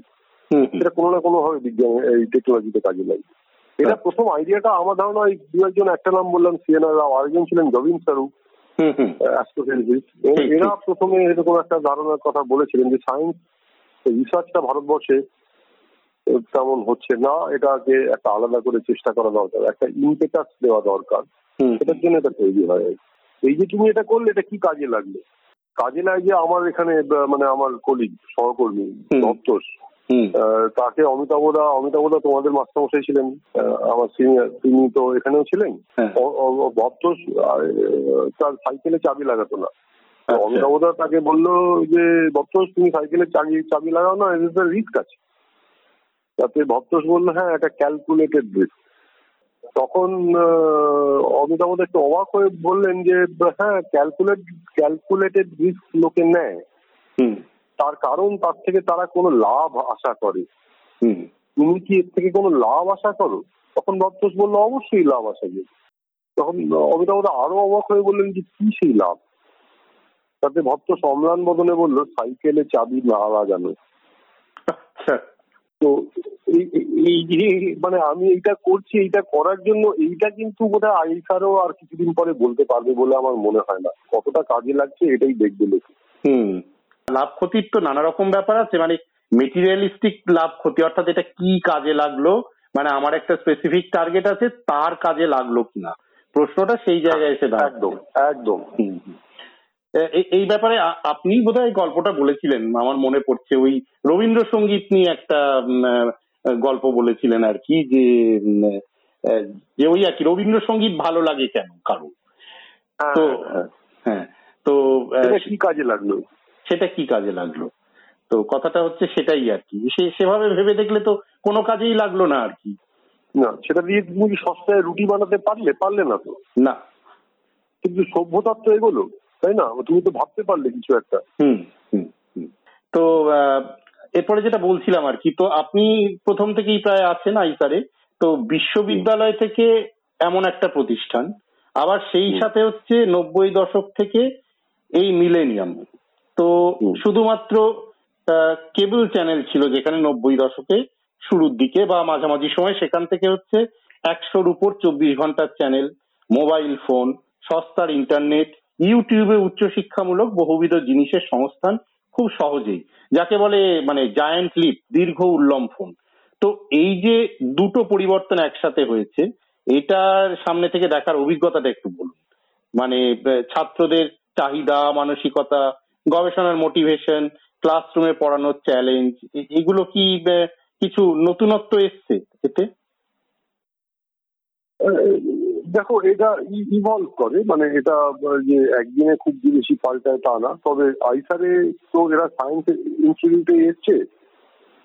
এখানেও সকলের নয় কিন্তু অনেকেরই একটা ওই সায়েন্সে থাকার বাসনাটা একটু বেশি থাকে মানে অন্য জায়গা থেকে। আর এই যে তুমি বলছো নানা রকমের চ্যানেল সেখানে পড়ানো হয়। সস্তার ইন্টারনেট ইউটিউব শিক্ষামূলক বহু- বহুবিধ জিনিসের সংস্থান। সহজেই। কিন্তু এই যে পড়ানোর মানে আমি একটু শ্যামলবাবুর গল্পের থেকে যাই মানে পড়ানোর মধ্যে ইন্টারাকশনটা একটা ইম্পর্টেন্ট জিনিস। মানে ছাত্র সঙ্গে মাস্টারমশাইয়ের একটা সংযোগ স্থাপন হচ্ছে। সেটা কিন্তু এই ইউটিউব বা ইন্টারনেটে বা টেলিভিশনে যে সমস্ত এডুকেশনাল চ্যানেলগুলো আছে সেগুলো খুব ভালো। কোনোটা কোনোটা আছে খুব ভালো। এবং সেগুলো দেখলে তোমার ভালোই হবে। মানে তুমি শিখতেও পারবে। কিন্তু সেগুলো কিছুতেই একটা ক্লাসরুম টিচিং এর টিচিং এর সাবস্টিটিউট হতে পারে বলে আমার মনে হয় না। দেখো তুমি যখন একটা ইউটিউবে একটা শিক্ষামূলক চ্যানেল দেখছ সেটা তো একটা সিনেমা দেখার মতো তাই না? ঠিক। তুমি যদি দায়িত্বশীল ছাত্র হও তাহলে ক্লাসরুমে যখন পড়ানো হচ্ছে হুম। তখন সেখানে তোমার একটা দায় আছে। দায়টা তুমি প্রত্যেক লাইনে উঠে দাঁড়িয়ে প্রশ্ন করছ সেটা নাই হতে পারে। কিন্তু মনে মনে তুমি পার্টিসিপেট করছ কিন্তু। তোমার পার্টিসিপেশনটা লাইভ পার্টিসিপেশন হুম। কিন্তু তুমি যখন ইউটিউবে একটা শিক্ষামূলক চ্যানেল দেখছ সেই পার্টিসিপেশনটা প্যাসিভ পার্টিসিপেশন তুমি দর্শক। তুমি সেখানে কিন্তু কুশীলভ নও। কিন্তু ক্লাসরুমের পড়ানোতে ছাত্ররাও কিন্তু কুশীলভ। তারাও কিন্তু পার্টিসিপেট করছে। এইটা একটা মৌলিক ফারাক বলে আমার মনে হয়। এর কোনো মানে দেখো এই যে পড়ানোর ব্যাপারটা এটা তো বহু বছর ধরে কয়েকশো বছর ধরে ইভলভ করেছে। মানে এর তো একটা দাম আছেই। মৌলিক ফারাকটা এইটা আহ, কাজেই ওই ক্লাসরুমে পড়ানোর চ্যালেঞ্জটা হয়তো বেড়েছে। এই কারণ কেউ বলতে পারে যে অমুক জায়গায় অমুক বলেছিল। সেগুলো বলার আগে স্কোপ ছিল না। আর তা না হলে খুব একটা যে পরিবর্তন হয়েছে তা না। তবে দু তিনটে জিনিস মানে আইসারের ওরা থেকে মানে সেখানে নব্বই দশকের পর থেকে তুমি এখনকার কথা বলছো মানে এই এই শতাব্দীর প্রথম হ্যাঁ। দশক থেকে যে পরিবর্তনটা আইসারের হ্যাঁ হ্যাঁ। পরিবর্তন একটা পরিবর্তন হচ্ছে এই তোমার আগের প্রশ্ন এবং এই প্রশ্ন মিলিয়ে বলছি। হুম। সেটা হচ্ছে ছাত্ররা আগের থেকে কতটাকে পজিটিভ করে নাও হুম। অনেক বেশি প্রফেশনাল আচ্ছা। আচ্ছা প্রফেশনালিজম কথাটা কিন্তু খুব সম্মানজনক কথা বলে আমি মনে করি। মানে প্রফেশনাল কথাটাকে ভালো অর্থে নাও। মানে professional as oppose to commercial আমি কমার্শিয়াল বলছি না প্রফেশনাল আচ্ছা। এই যে ছাত্র একজন এই ছাত্র হিসেবে আমি একজন ফুল টাইম ছাত্র আমার একটা দায় আছে হুম। সেটা মেটানোর। এই প্রফেশনালিজমটা আমাদের সময়ের থেকে তোমাদের সময় বোধহয় একটু বেশি ছিল। কিন্তু সেটা সামান্যই বেশি। তাই মনে হয়। এখন সেটা আরও অনেক বেশি এই প্রফেশনালিজম সেটা কিন্তু ভালো জিনিস। কাজে তারা তারা আদায় করে নিতে জানে মানে এইটা ভালো জিনিস। সেটা কিন্তু ইউটিউব হবে না মানে ইউটিউবে সেটা হবে না। এই তাই না? মানে হ্যাঁ অবশ্যই। এইটা একটা মৌলিক ফারাক। তবে এই প্রফেশনালিজমটা এসছে হয়তো ওইগুলোর জন্য। ওই চব্বিশ ঘণ্টার সস্তা চ্যানেল মোবাইল ফোন সস্তা ইন্টারনেট এইগুলোর জন্য সেই প্রফেশনালিজমটা এসছে। আর আর সেটা বোধহয় ইনফরমেশন বুমের জন্যই হয়েছে আর কি যেটা আপনিও বললেন। ইনফরমেশন মুভের জন্য হয়েছে সেটা নিশ্চয়ই হয়েছে সেটা একটা ভালো দিক। সেটা ইনফরমেশন এর একটা ইনফরমেশন বুমের একটা ভালো দিক। কিন্তু তার বদলে এইগুলো দিয়ে তুমি ক্লাসের পড়ানোটাকে বদলে দেবে এই মানে সরিয়ে দেবে এইটা আমার মনে হয় আরও বেশ কয়েকশো বছর লাগবে মানে এটা একদিনে হবে না। যেমন একটা কোন একটা গল্পে ছিল যে ধরো আমি ক্রিকেট মাঠে দর্শক সেখানে আমি দুও দিতে পারি আমি হাততালি দিয়ে অভিনন্দন জানাতে পারি কিন্তু মাঠে নেমে খেলায় বাগড়া দেওয়াটা আমার পক্ষে ঘোর বেয়াদবি ঠিক আছে? তাহলে এখন দেখো যে টিভিতে খেলা দেখছে তার পক্ষে তো সেটা আরও বেশি বেয়াদবি সে তো কিছুই করতে পারে না। কিন্তু ক্লাসরুমে তুমি যখন পড়াচ্ছ একজন ছাত্র সে কিন্তু পার্টিসিপেন্ট সে কিন্তু দর্শক নয়। আচ্ছা কিন্তু ব্যাপার হচ্ছে দেখুন এখনও আহ, উচ্চ শিক্ষায় যারা আসে ছাত্রছাত্রী তাদের কিন্তু সিংহভাগই হচ্ছে বিশ্ববিদ্যালয়ের শিক্ষা ব্যবস্থার উপরই নির্ভরশীল। তো এখন ব্যাপার হচ্ছে আইসার চলে আসার পর বিশ্ববিদ্যালয়ের শিক্ষা ব্যবস্থা খানিকটা হলেও তো প্রতিযোগিতার সামনে পড়েছে।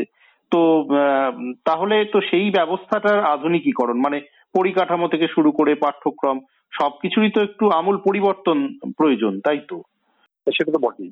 ব্যাপারটা হচ্ছে দেখো এখানে প্রতিযোগিতার মুখে পড়েছে এই কথাটা বলাটা কতটা সমীচীন আমি জানি না কারণ আইসার কটা সংখ্যায় কটা আর বিশ্ববিদ্যালয়ের সংখ্যায় কটা।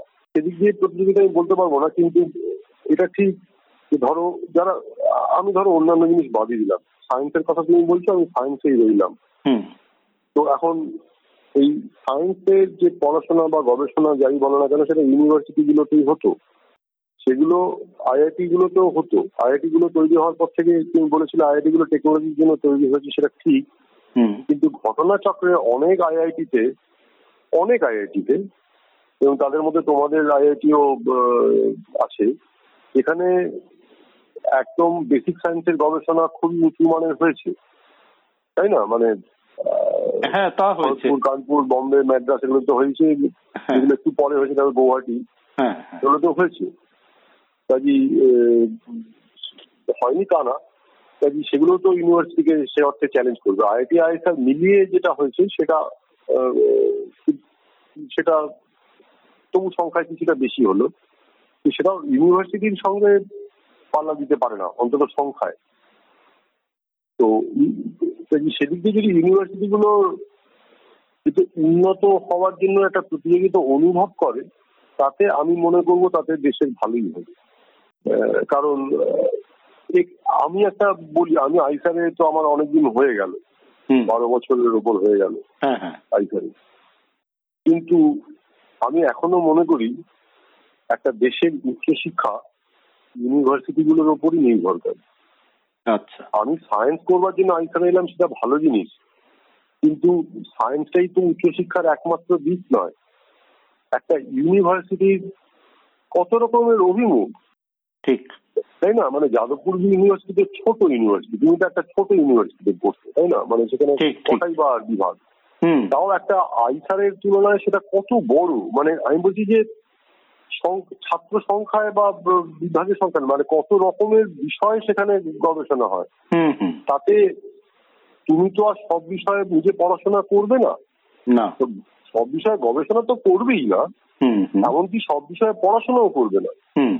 কিন্তু শিক্ষা যে এগিয়ে এগিয়ে চলেছে বিভিন্ন বিষয়ের যে অগ্রগতি হুম। তুমি যদি একটা ইউনিভার্সিটি সেক্টরে থাকো তোমার তো পাঁচজনের সঙ্গে তোমার তো পাঁচজন বন্ধু হচ্ছে সে তুমি ছাত্র হিসেবেই থাকো বা শিক্ষক হিসেবেই থাকো। হুম হুম। তোমার তো পাঁচজনের সঙ্গে একটা ইন্টারাকশন হচ্ছে। ঠিক। তুমি তো নানা রকম জিনিস জানতে পারছ। হুম। তাতে তোমার মানসিক গঠনের উৎকর্ষ বাড়ছে না? বাড়তে বাধ্য। অবশ্যই। কিন্তু সেটা আইআইটি আইসার গুলোতে আমার মনে হয় সেই সুযোগটা কম। মানে তার বিভাগের সংখ্যা কম। হুম। সেইখানে গবেষণাটা হয়তো ভালো হবে কারণ তার সুযোগ সুবিধা বেশি হবে। কিন্তু উচ্চশিক্ষায় এই দেশ উন্নত এইটা এই এই জায়গাটায় যেতে গেলে পরে বিশ্ববিদ্যালয়গুলোকে উন্নত হতেই হবে। এটা ছাড়া উপায় নেই বলেই আমার ধারণা। আইসার দিয়ে তুমি একটা আই- আইসারে তুমি সুযোগ সুবিধা দিলে তার ফলে কিছু রিসার্চ হলো যেগুলোতে তুমি খুবই আহ, নাম করতে পারলে। হুম। কিন্তু কেবল একটা দুটো রিসার্চ দিয়ে তো গোটা দেশের শিক্ষাগত মান যে উন্নত হয়েছে তা তুমি বলতে পারো না? তো ব্যাপার হচ্ছে দেখুন, এই উচ্চশিক্ষা প্রতিষ্ঠানগুলোতে কিন্তু একটা স্পষ্ট বর্গ বিভাজন আছে। মানে আইআইটি, আইসার এবং রিসার্চ ইনস্টিটিউটগুলো সেগুলো হচ্ছে পরিকাঠামো উন্নত, অর্থের যোগান প্রচুর। তারপর আসছে কেন্দ্রীয় বিশ্ববিদ্যালয়গুলো, যেগুলোর তবে মুষ্টিমেয় কিছু বাদ দিলে বাকিদেরও কিন্তু সেই নুন আনতে পান্তা ফুরোনোর অবস্থা। আর এই বর্গ বিভাজনের সবচেয়ে নিচে আছে হচ্ছে রাজ্য সরকারি সাহায্যপ্রাপ্ত বিশ্ববিদ্যালয়গুলো যাদবপুরের মতো। অথচ সেগুলোই হচ্ছে সবচেয়ে বেশি মানব সম্পদের যোগান দিচ্ছে। তো আহ, আর্থিক সাহায্যের পরিমাণে যদি এরম ফারাক না থাকতো তাহলে নিশ্চয়ই বিশ্ববিদ্যালয়গুলো আরও উন্নত মানের গবেষণা করতে পারতো এবং আহ, উচ্চাকাঙ্ক্ষী যোগ্য শিক্ষক গবেষকদের বেশি সংখ্যায় আকৃষ্ট করতে পারতো। এবং হয়তো তাতে পরিবেশ মানে তারাই আবার ওই যাদবপুরের উদাহরণটা যেটা আপনি বললেন সেটাই টেনে বলব। সেক্ষেত্রে হয়তো একই সঙ্গে পরিবেশটা বদলাতো প্রফেশনালিজমটা বাড়তো তাই না? মানে সেটা কি মনে হয়? হ্যাঁ সেটা কেবল সেটা আর্থিক অনুদান মানে গ্রান্ট রিসার্চ গ্রান্ট বা পড়াশোনার জন্য যে টাকা পয়সা হুম। সেটা তো একটু তুল্যমূল্য হতে হবে। সেখানে একটু একটু ফারাক থাকে সে আলাদা কথা। কিন্তু সাংঘাতিক রকমের যদি একটা বৈষম্য থাকে সেটা নিশ্চয়ই খারাপ। তবে সেটা একশো বার সেটা একশো বার সেটা হওয়া দরকার। তবে এই সঙ্গে আমি যেটা বলতে চাই সেটা হচ্ছে তার সঙ্গে যেটা একইভাবে গুরুত্বপূর্ণ সেটা হচ্ছে এই পরিবেশটা। হুম। মানে ধরো আইসারগুলো নতুন হয়েছে। আইআইটি গুলো তো আগেও ছিল। হ্যাঁ। আইআইটি গুলোতে গবেষণাও তো হতো। হ্যাঁ হ্যাঁ। এবং ভারতবর্ষ ধরো ভারতবর্ষ গরিব দেশ বলে লোকে। হুম। কিন্তু ভারতবর্ষে রিসার্চ ইনস্টিটিউট আছে যেখানে কেবল রিসার্চ হয় সেখানে পড়াতে হয় না। তুমি তাদের কথা তো বললেই না। যেমন ধরো তুমি আইটি আইআইএস এর কথা বলছো এগুলোকে বলছো যে তারা একটু উঁচু দরের প্রতিষ্ঠান উচ্চ বর্গের প্রতিষ্ঠান বা উচ্চ বর্ণের প্রতিষ্ঠান। হুম হুম। তুমি তো কিন্তু এখানে তো আন্ডার গ্রাজুয়েট ছাত্রদের পড়ানো হচ্ছে। হ্যাঁ সেটা তো সেখানে তো প্রাথমিক কর্তব্যটা অনেক বেশি ডাউন টু আর্থ তুমি কেবলমাত্র গবেষণা প্রতিষ্ঠানের কথা ভাবো সেখানে হ্যাঁ। আদৌ পড়াতে হয় না। এবং পড়ানোটা পড়াতে হতে পারে সেটা পিএইচডি ছাত্রদের তুমি পড়াচ্ছ সেটা হুম। তোমার জন্য ঐচ্ছিক। তুমি ইচ্ছে করলে পড়াতে পারো ইচ্ছে না করলে পড়াতে নাও পারো। হুম হুম। তো এইবার সেগুলো তো ছিল। সেগুলোর সঙ্গে পাল্লা দিয়ে ইউনিভার্সিটি গুলো কি কাজ করেনি? হ্যাঁ তা তো করেছি অবশ্যই। করেছে। হ্যাঁ। করেছি। এবং তাদের টাকা পয়সা অনেক বেশি।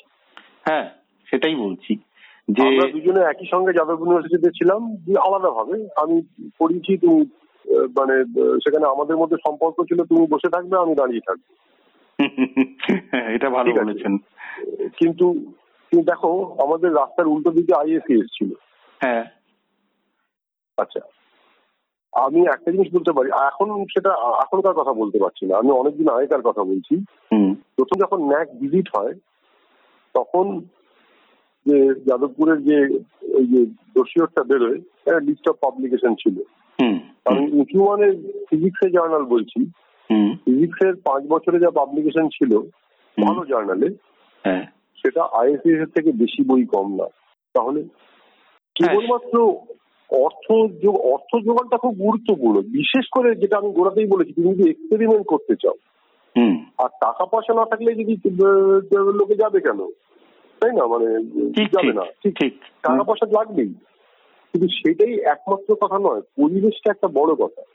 সেই হ্যাঁ, না সেটা সেটা খুব পরিষ্কার। শুধু টাকা পয়সাটাই এখানে এবং কারোর সঙ্গে কম্পিট করবার জন্য যাদব ইউনিভার্সিটিটা করেনি।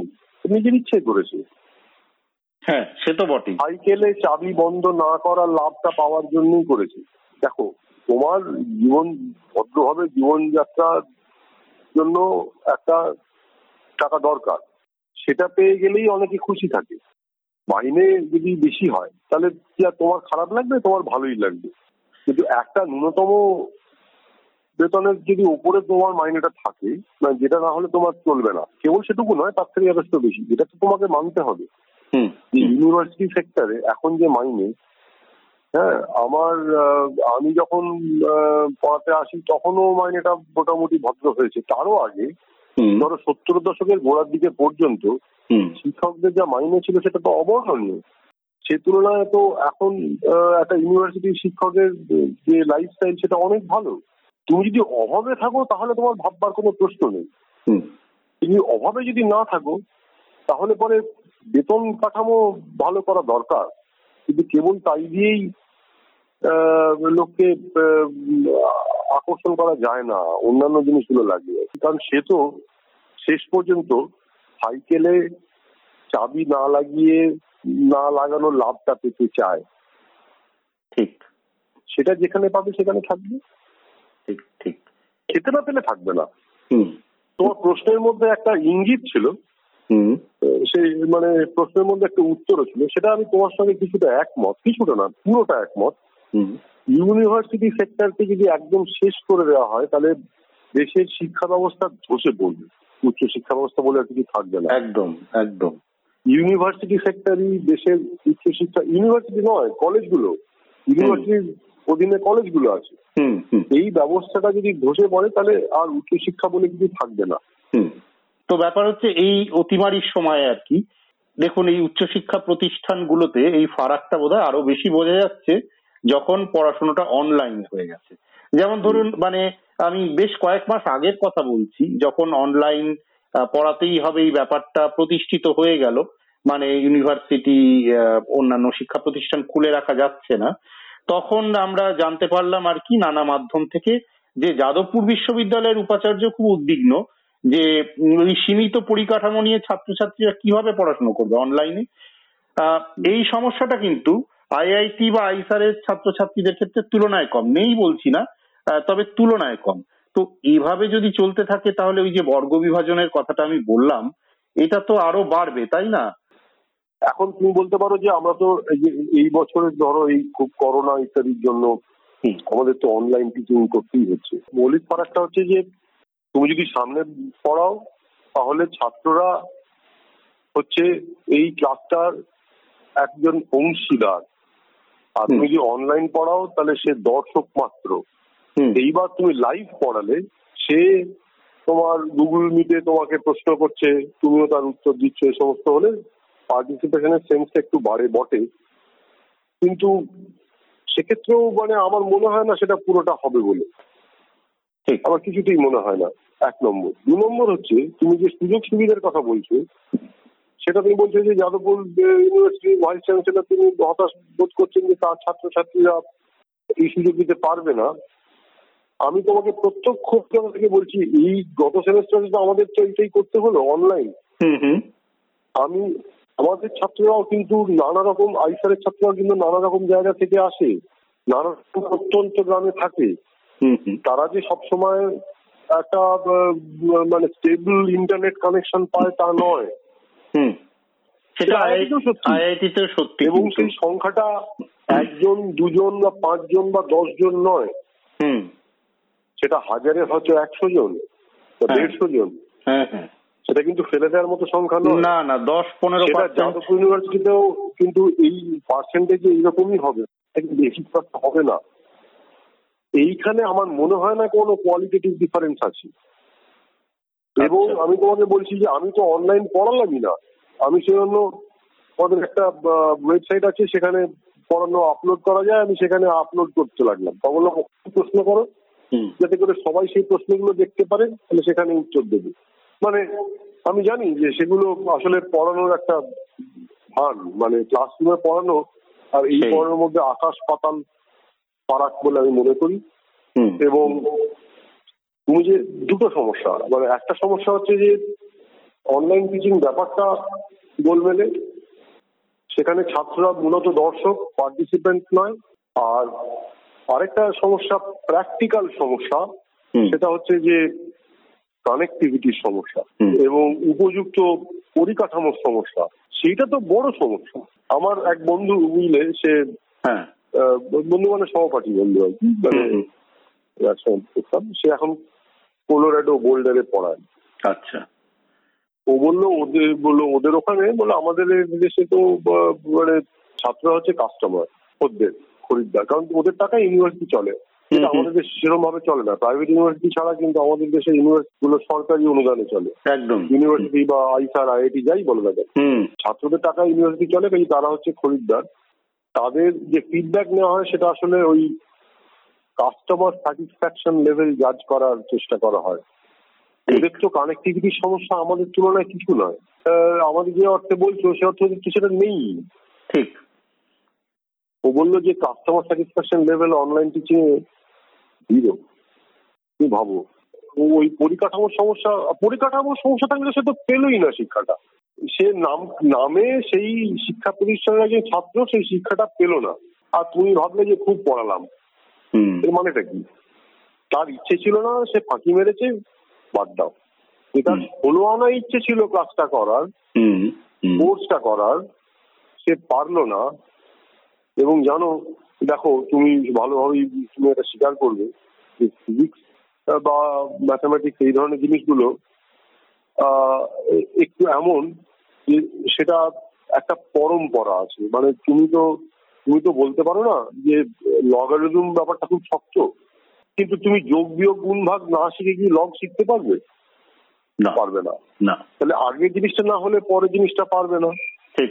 তুমি পাঁচটা ক্লাস মিস করলে তারপরে ছ নম্বর ক্লাসে যখন গেলে তখন তুমি কিচ্ছু বুঝতে পারবে না। এটা হবেই। তোমার তো পুরোটা গেল। কাজে এই অনলাইন টিচিং ব্যাপারটা আমাদের দেশে চালু করা এটা এখন বসে না থেকে যতটুকু পারা যায় করা এইভাবে ধরলে আমি আপত্তি আমার কোনো আপত্তি নেই। হুম। কিন্তু এইটাই যদি তুমি ভবিষ্যৎ বলে মনে করো তাহলে আমার ঘোর আপত্তি আছে।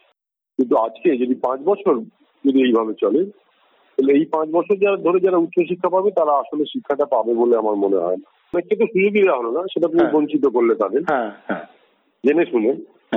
আর দ্বিতীয়ত যারা সেই সুযোগটা পাবে তারাও কিন্তু আসলে পেল না মানে শিক্ষাটা পেল না। এটা আমি মনে করি। এটা একটু আবার একটু হয়তো বেশি স্ট্রং বক্তব্য হয়ে গেল কিন্তু মানে এটা আমি বলতে পারছি এক্ষেত্রে কেবলমাত্র আমি মেনে নিতে পারি যে এখন আমরা তো পারছি না। হুম।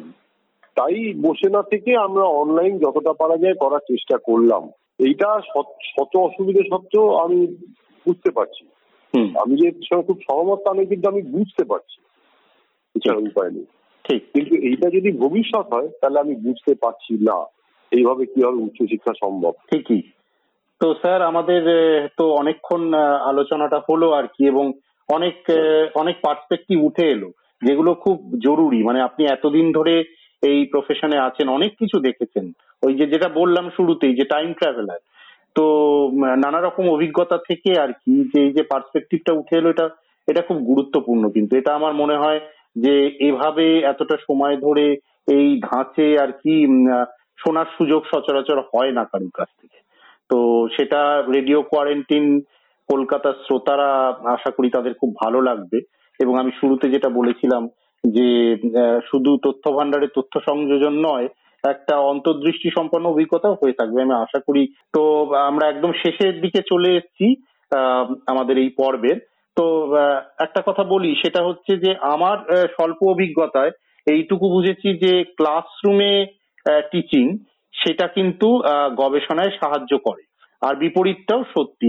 এবং সেটার উদাহরণ আপনি দিলেনই যে যাদবপুর ইউনিভার্সিটির সিলেবাসটা আধুনিকীকরণের পিছনে কিন্তু টিচারদের গবেষণায় ইনভলভমেন্ট একটা বড় ফ্যাক্টর ছিল। আর তবে মানে খুব অল্প সংখ্যক মানুষ আছেন আপনার মতো, যারা দুটোই কিন্তু সমান তালে ভালোভাবে করতে পারেন। অনেক ভালো গবেষক পড়ানোর কাজে অনীহা দেখান, আশঙ্কিত থাকেন কারণ গবেষণার সময় চলে যাবে। তো এটা বলব না যে আপনার এই সাফল্যের রহস্য কি, কারণ রহস্য যখন সেটা আপনার কাছেই থাক, কিন্তু আজকের প্রজন্মে যারা শিক্ষক, গবেষক হতে চান, তাদেরকে যদি কিছু বলার থাকে আর কি, কোনো বার্তা দেওয়ার থাকে, সেটা যদি একটু দেন। দেখো বার্তা টার্তা দিতে গেছে আর একটু বড় মাপের শিক্ষাবিদ হওয়া দরকার। আমি তো সেটা নই, তোমাকে আমি ঘোরাতেই বলেছি। বার্তা আমি কি দেবো? তবে এটা তুমি একটু ঠিক বলেছ। আজকাল অনেকে মনে করেন যে পড়ানোটা একটা নেসেসারি ইভি মানে আমাকে তো রিসার্চ করতে গেলে একটা চাকরি করতে হবে চাকরির শর্ত হিসেবে আমাকে পড়াতে হচ্ছে।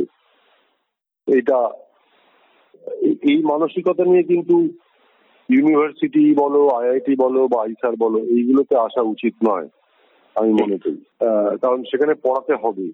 ক্রিকেট ধরো ধরো আমার তো বয়স হয়েছে আমরা তো সবই ক্রিকেট খেলার হিসেবে বলি। একজন ব্যাটসম্যান সে তো প্রফেশনাল ব্যাটসম্যান সে তো খেলে টাকা রোজগার করে তাই না? হুম। কিন্তু সে কতদিন খেলে যতদিন সে খেলাটাকে এনজয় করে উপভোগ করে। তোমাকে পড়ানোটা উপভোগ করতে হবে। যদি তুমি উপভোগ করতে পারবে বলে মনে করো তাহলেই তুমি এই ধরনের ইনস্টিটিউটে এসো নইলে এসো না। এইটা আমার বক্তব্য। তবে একটা জিনিস আমার একটু মনে হয়েছে। এই যে তুমি যেটা বললে অনেকেই যে পড়ানো অনেক ভালো গবেষক পড়ানোর কাজে অনীহা দেখান আশঙ্কিত থাকেন। একটা বেশি মাত্রায় পড়ানো এসে গেলে সেটা এখনও হয় কিন্তু আমি এই আইসারে এসে দেখছি আমার অনেক তরুণ সহকর্মী তারা পড়ানোর ব্যাপারে সমান আগ্রহী সমান আগ্রহী এবং তারা পড়ানোর পেছনে যথেষ্ট সময় দেন। যাদবপুরে যখন আমি ছিলাম, তখন মানে পড়ানো নিয়ে আমরা অনেকটা সময় দিতাম। সেটা কেবল কেবল ক্লাসরুমে নয় ক্লাসরুমের বাইরে। মানে সহকর্মীদের মধ্যে আলাপচারিতায় মানে গল্প করছি। এই যেমন ধরো তুমি, আমি নাম বলব না, কিন্তু বুঝতেই পারবে। আমার ইউনিভার্সিটিতে সকাল সকাল যাওয়ার অভ্যেস ছিল। তাড়াতাড়ি যেতাম। আমার অনেক সিনিয়র এক সহকর্মীও তাড়াতাড়ি আসতো আমাদের মধ্যে একটা কম্পিটিশন ছিল কে আগে আসবে। আমার এই অগ্রজ সহকর্মী, তারপর তিনি যদি পরে আসতেন তাহলে তিনি নিচ থেকে হাঁক পারতেন যদি আগে আসতেন তাহলে পরে ওপরে চলে যেতেন, তারপর আমি গিয়ে ডাকতাম। আমরা একসঙ্গে মিলনের দোকানে চা খেতে যেতাম। এবং তখন আমি ফার্স্ট ইয়ারে মেকানিক্স পড়াচ্ছি ফার্স্ট ইয়ার বিএসসি তে। উনি মিলন, মিলনের দোকানে গিয়েই আমাকে একটা শক্ত, মুখে মুখে একটা শক্ত অঙ্ক লিখবেন যে বিশ্রী রকমের হাসতে থাকতেন। এটা করতো দেখি। আচ্ছা এখন না সেটা কিন্তু আমি ওখানে পড়াচ্ছি বলি ঠিক। সেটা আমি তাদের আক্ষেপে আমার অফিসে ফিরে গিয়ে সেটা করবার চেষ্টা কর- টুরে তখন যদি একবার হয়ে গেল আবার গিয়ে ক্লাসে মানে এই যে পড়ানোটা একটা বেশ পড়ানোর মধ্যে সজীবতা ছিল একটা লাইফ ছিল। হুম হুম, তো সেইটা কিন্তু আইসারে এসে আমার একই অভিজ্ঞতা হয়েছে। আচ্ছা। কেবল এবার সঙ্গীরা আমার থেকে অতটা সিনিয়র না হয় অতটাই জুনিয়র এইটা আচ্ছা। আমি গর্বের সঙ্গে বলতে পারি। আচ্ছা। আমার থেকে অনেক ছোট। তাদের সঙ্গে পড়ানো নিয়ে আমরা চায়ের দোকানে আড্ডা দিই গল্প করি ঝগড়া করি সবই করি। এই আচ্ছা। এই লাইফটা একজন শিক্ষকের জীবনে দরকার বলে আমার মনে হয়। সেটা কারণটা খুব সহজ কারণটা খুব সহজ বুঝতেই পারছ। মানে একটা মানে অনেক কারণ আছে। একটা হচ্ছে তুমি পড়াতে মানে আমি প্রফেশনাল দিকটা বলছি। একটা হচ্ছে তুমি পড়িয়ে আনন্দ পাও। হুম। কাজে তুমি পড়াবে না কেন? তুমি যত্ন করে পড়াবে। কিন্তু আরেকটা দিক আছে। তো আমি একদম একদম একদম প্রফেশনাল দিক বলছি। তুমি একটা শিক্ষা প্রতিষ্ঠানে আছো উচ্চ শিক্ষা প্রতিষ্ঠানে। সেখানে তোমার দুটো কাজ শিক্ষকতা এবং গবেষণা।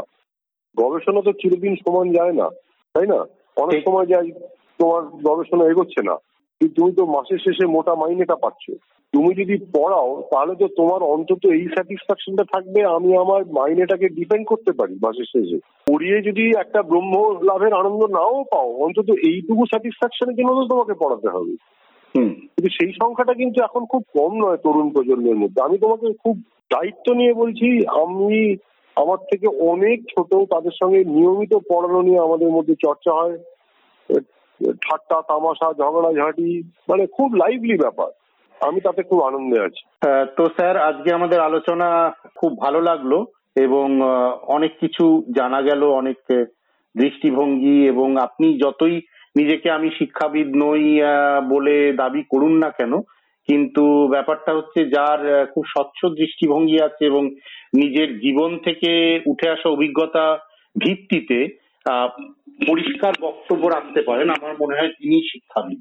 তো আপনাকে অনেক ধন্যবাদ আজকে এতটা সময় দেওয়ার জন্য, এবং আশা করব শ্রোতা বন্ধুরা সবাই উপভোগ করবেন এবং ভবিষ্যতে আমার মনে হয় যে আপনাকে আবার প্রয়োজন পড়বে আমাদের এই বিজ্ঞান নিয়ে অনুষ্ঠানের পর্বে। শ্রোতা বন্ধুরা, এতক্ষণ শুনছিলেন সকলের জন্য বিজ্ঞান অনুষ্ঠানের সপ্তম পর্ব, বিজ্ঞান শিক্ষা ক্লাসরুম থেকে গবেষণা। এই অনুষ্ঠানটির প্রথম ভাগ। পদার্থবিজ্ঞানের ক্লাসরুমের পরিবর্তন এবং অপরিবর্তিত কিছু দিক নিয়ে গত কয়েক দশকে তার অভিজ্ঞতার কথা বললেন আমাদের এই ভাগের অতিথি অধ্যাপক নারায়ণ ব্যানার্জি। তার সাক্ষাৎকার নিচ্ছিলেন অধ্যাপক শুভ্রদীপ ঘোষ।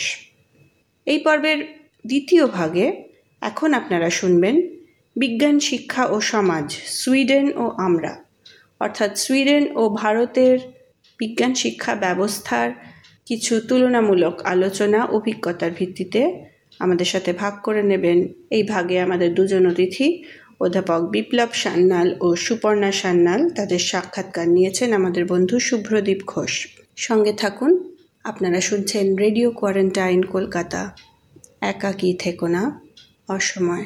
রেডিও কোয়ারেন্টিনের বন্ধুরা, আসলে বিজ্ঞানকে সবার জন্য করে তুলতে গেলে বিজ্ঞান শিক্ষা ও গবেষণার সাথে সাধারণ মানুষের একটা সেতুবন্ধন বোধহয় জরুরি।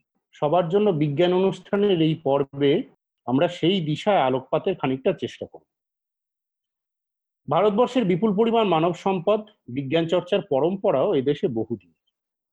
তা সত্ত্বেও এমন ধারণা প্রচলিত যে প্রথম বিশ্বের উন্নত দেশগুলির তুলনায় বিজ্ঞান শিক্ষা, গবেষণা এবং মানুষের সাথে সেতু বন্ধনে আমরা কিছুটা পিছিয়ে। কিন্তু সত্যি কি তাই? যদি তা হয়, তাহলে কেন? আর কিভাবেই বা সে খামতি পূরণের দিকে এগোনো যায়? এসব নিয়ে আলোচনার জন্য আজ আমাদের সঙ্গে আছেন বিজ্ঞানী বিপ্লব সান্যাল এবং সুপর্ণা সান্যাল। তারা দুজনেই দু দশকের উপর প্রথম বিশ্বের দেশ সুইডেনে অধ্যাপনা ও গবেষণা করে থাকেন, বিশ্বের অন্যতম প্রাচীন বিশ্ববিদ্যালয় উপসালা বিশ্ববিদ্যালয়। বিপ্লব দা ধ্রুপদী তাত্ত্বিক পদার্থবিদ্যা এবং পরীক্ষামূলক পদার্থবিদ্যার মাঝামাঝি একটা জায়গায় বলা যায় সংযোগ রক্ষাকারী একটা বিষয় যাকে কম্পিউটেশনাল ফিজিক্স বলে সেই নিয়ে এবং সুপর্ণাদি আণবিক জীবতত্ত্ব বা মলিকিউলার বায়োলজি নিয়ে গবেষণা। বিপ্লব দা সুপর্ণাদি রেডিও কোয়ারেন্টিন কলকাতায় তোমাদের স্বাগত। অনেক হ্যাঁ। ধন্যবাদ শুভ্রদীপ তা তোমরা দু দশক কাটিয়ে দিলে সুইডেনে। হ্যাঁ সেরকম তো হয়ে গেল প্রায় কুড়ি বছর তো হয়ে গেল। হ্যাঁ তো খুব কাছ থেকে দেখার সুযোগ পেয়েছ। ও দেশে একদম প্রাথমিক থেকে উচ্চ শিক্ষা স্তর পর্যন্ত কীভাবে বিজ্ঞান শিক্ষা দেওয়া হয় এবং কীভাবে গবেষণা করা হয়। আবার আরেকদিকে তোমাদের একদম প্রাথমিক শিক্ষা থেকে পিএইচডি এই পুরোটাই হচ্ছে এদেশে মানে ভারতবর্ষে। আবার সুইডেনে থাকলেও ব্যাপার হচ্ছে যে এই দু দশকে আহ, ভারতবর্ষের গবেষণার ব্যাপারে তোমরা যথেষ্ট ওয়াকিবহাল। কারণ বিভিন্ন আহ, প্রতিষ্ঠানে তোমাদের জয়েন্ট প্রজেক্ট বা যৌথ প্রকল্প আছে। ফলে অন্তত বিগত দুই দশকে দুই দেশেই বিজ্ঞান শিক্ষা এবং গবেষণার যে ডিরেকশন ট্র্যাজেক্টরি গতিপথ তার প্রত্যক্ষদর্শী তোমরা। তো আজকে রেডিও কোয়ারেন্টিন কলকাতার শ্রোতা বন্ধুদের জন্য তোমাদের কাছ থেকে শুনব একটি উন্নত এবং একটি উন্নয়নশীল দেশের বিজ্ঞান শিক্ষা এবং বিজ্ঞান চর্চার প্রতি দৃষ্টিভঙ্গির একটা তুল্যমূল্য বিশ্লেষণ। আহ সুপর্ণাদি আমি প্রথমে তোমাকে দিয়ে শুরু করি। প্রথমে আমি জানতে চাইব সুইডেনে একদম প্রাথমিক স্তর থেকে বিজ্ঞান শিক্ষার বিজ্ঞান চর্চার মেথড পদ্ধতি বা ডিরেকশনটা কীরকম? তো আমি বলব যে আমরা তো এখানে বরাবরই বিশ্ববিদ্যালয়ে কাজ করেছি কিন্তু স্কুলে বিজ্ঞান শিক্ষার আসল যে কীভাবে হয় সেটার অভিজ্ঞতা কিন্তু একেবারে ফার্স্ট হ্যান্ড এক্সপিরিয়েন্স সে তার কারণ হচ্ছে আমাদের ছেলে রুকু এখানেই বড় হয়েছে এবং এখানেই পুরো স্কুলে পড়াশোনা করেছে।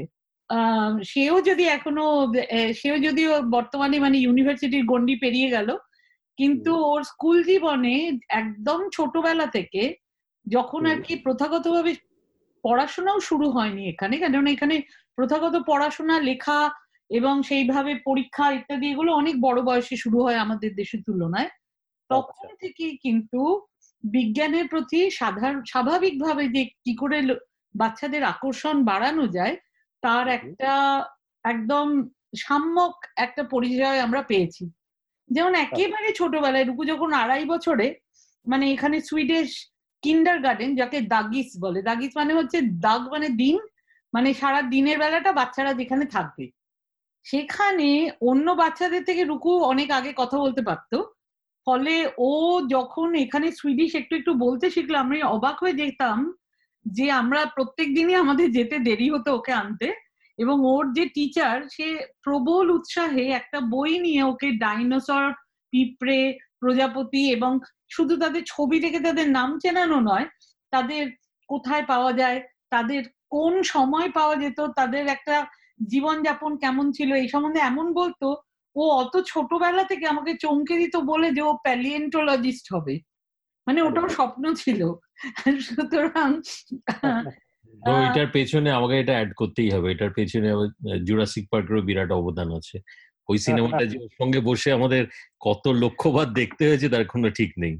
এবং এইগুলো হচ্ছে যে এইরকম হচ্ছে যে এরপর তো যখন আসল পড়াশোনা শুরু হলো ক্লাস থ্রি ফোর তখন অবাক হয়ে দেখলাম যে ওদের তো ক্লাস থ্রি ফোর এর আগেও মানে দাগিসে থাকতে ওদের ফিল্ড ওয়ার্কে নিয়ে যাওয়া হতো। সেই ফিল্ড ওয়ার্ক কি?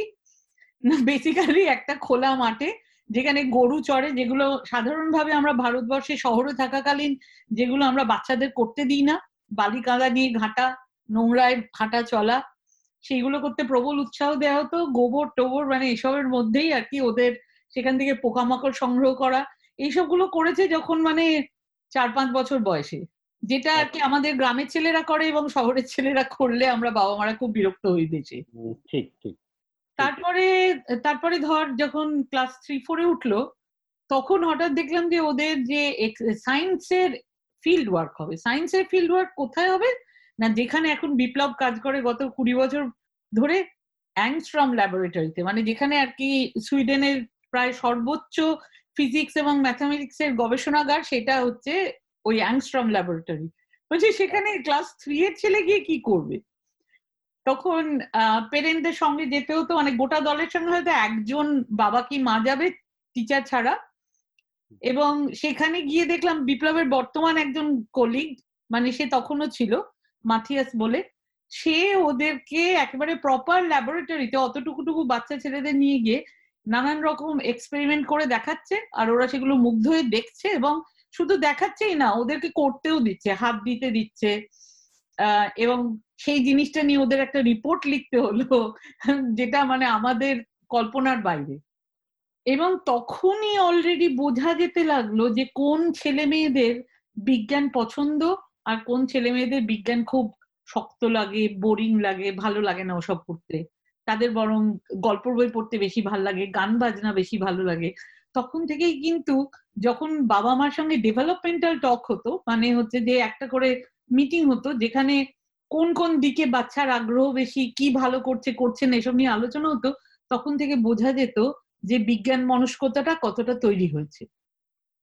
আর আস্তে আস্তে যখন বড় হতে লাগল যেটাকে যেগুলো আমরা আমাদের শিক্ষাকালীন মাস্টার্স লেভেলে গিয়ে করেছি মানে প্রজেক্ট ওয়ার্ক রিপোর্ট লেখা সেটা আমাকে প্রচণ্ড অবাক করে দিয়ে রুকুর ক্লাস সেভেন এইট থেকে ওরকম শুরু হলো।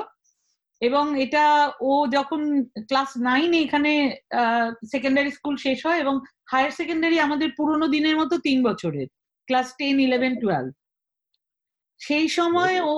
একটা কারিকুলাম নিল সেটা ঠিক আমাদের মতো সায়েন্স বা আর্টস না তাকে বলে ইন্টারন্যাশনাল ব্যাকালরিয়েট এই এই এই কারিকুলামটার বৈশিষ্ট্য হচ্ছে অনেকটা আমাদের স্কুলের মতো। মানে সব সাবজেক্টই প্রায় পড়তে হবে। মানে সায়েন্সও পড়তে হবে ভূগোল ইতিহাস সবকিছুই পড়তে হবে।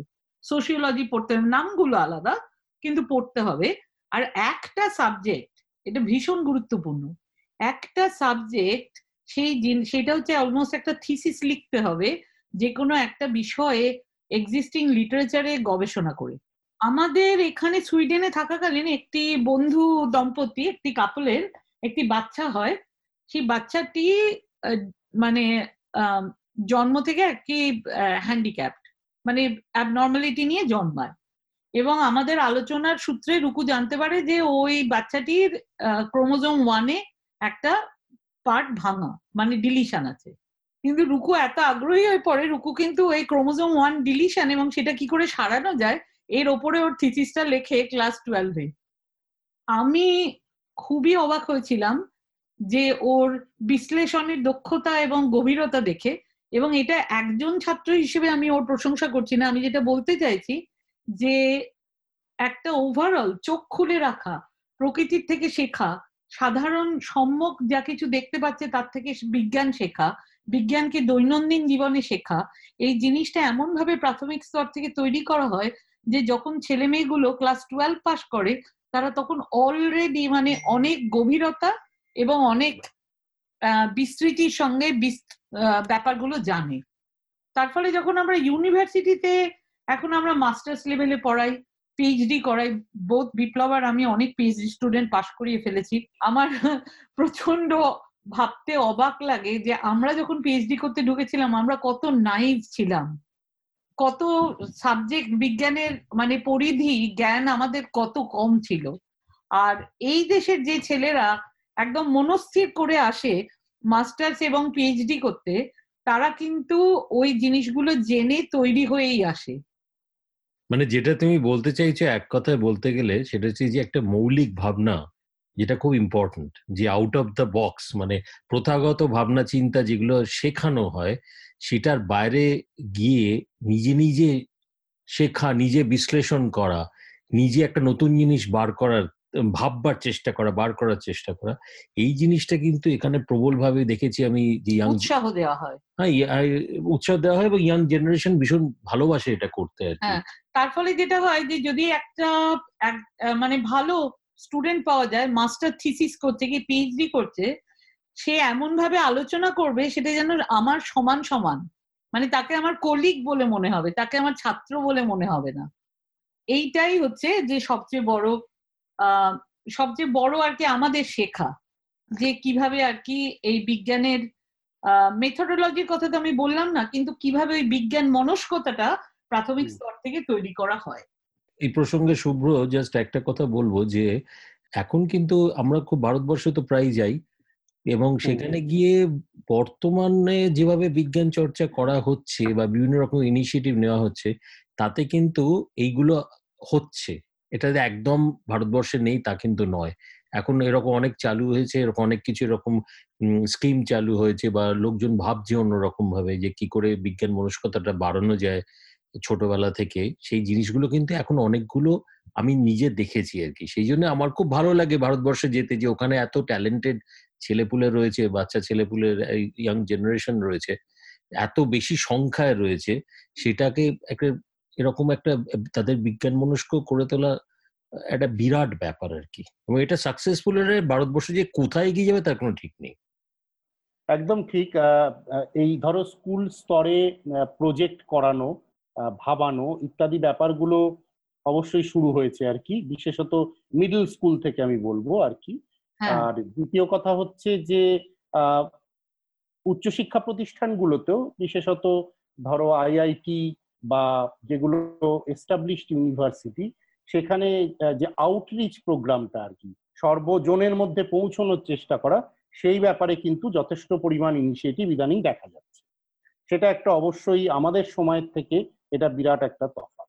তো এই এই সুইডেনের এই যে কথাগুলো তোমরা বললে আর কি তো সেটা থেকে অবশ্যই মানে কি বলব, অনুপ্রেরণা নেওয়া যায় এবং পদ্ধতিগুলোকে আরও ভালোভাবে বোঝা, শেখা ইত্যাদি করে সেগুলো এখানে ইমপ্লিমেন্ট করারও চেষ্টা করা তো এই যে এই ধরনের অ্যাটিচিউড তৈরি হওয়া বা অ্যাপটিচিউড তৈরি হওয়া, এটা তাহলে যখন কলেজ বা ইউনিভার্সিটির স্তরে কেউ বিজ্ঞান নিয়ে পড়তে আসে, তার প্রভাব নিশ্চয়ই ছাত্রছাত্রীদের উপর পড়ে এবং ভীষণভাবেই পড়ে। মানে আমি যেটা বলতে চাইছি যে নিছক একটা জব প্রসপেক্ট বা চাকরি বাকরির সুবিধা হবে এই জায়গা থেকে না এসে ভালোবেসে একটা অনুসন্ধিৎসা থেকেও তারা আসে নিশ্চয়ই। এটা কীরকম দেখেছ তোমরা? সেটা ঠিকই বলেছ।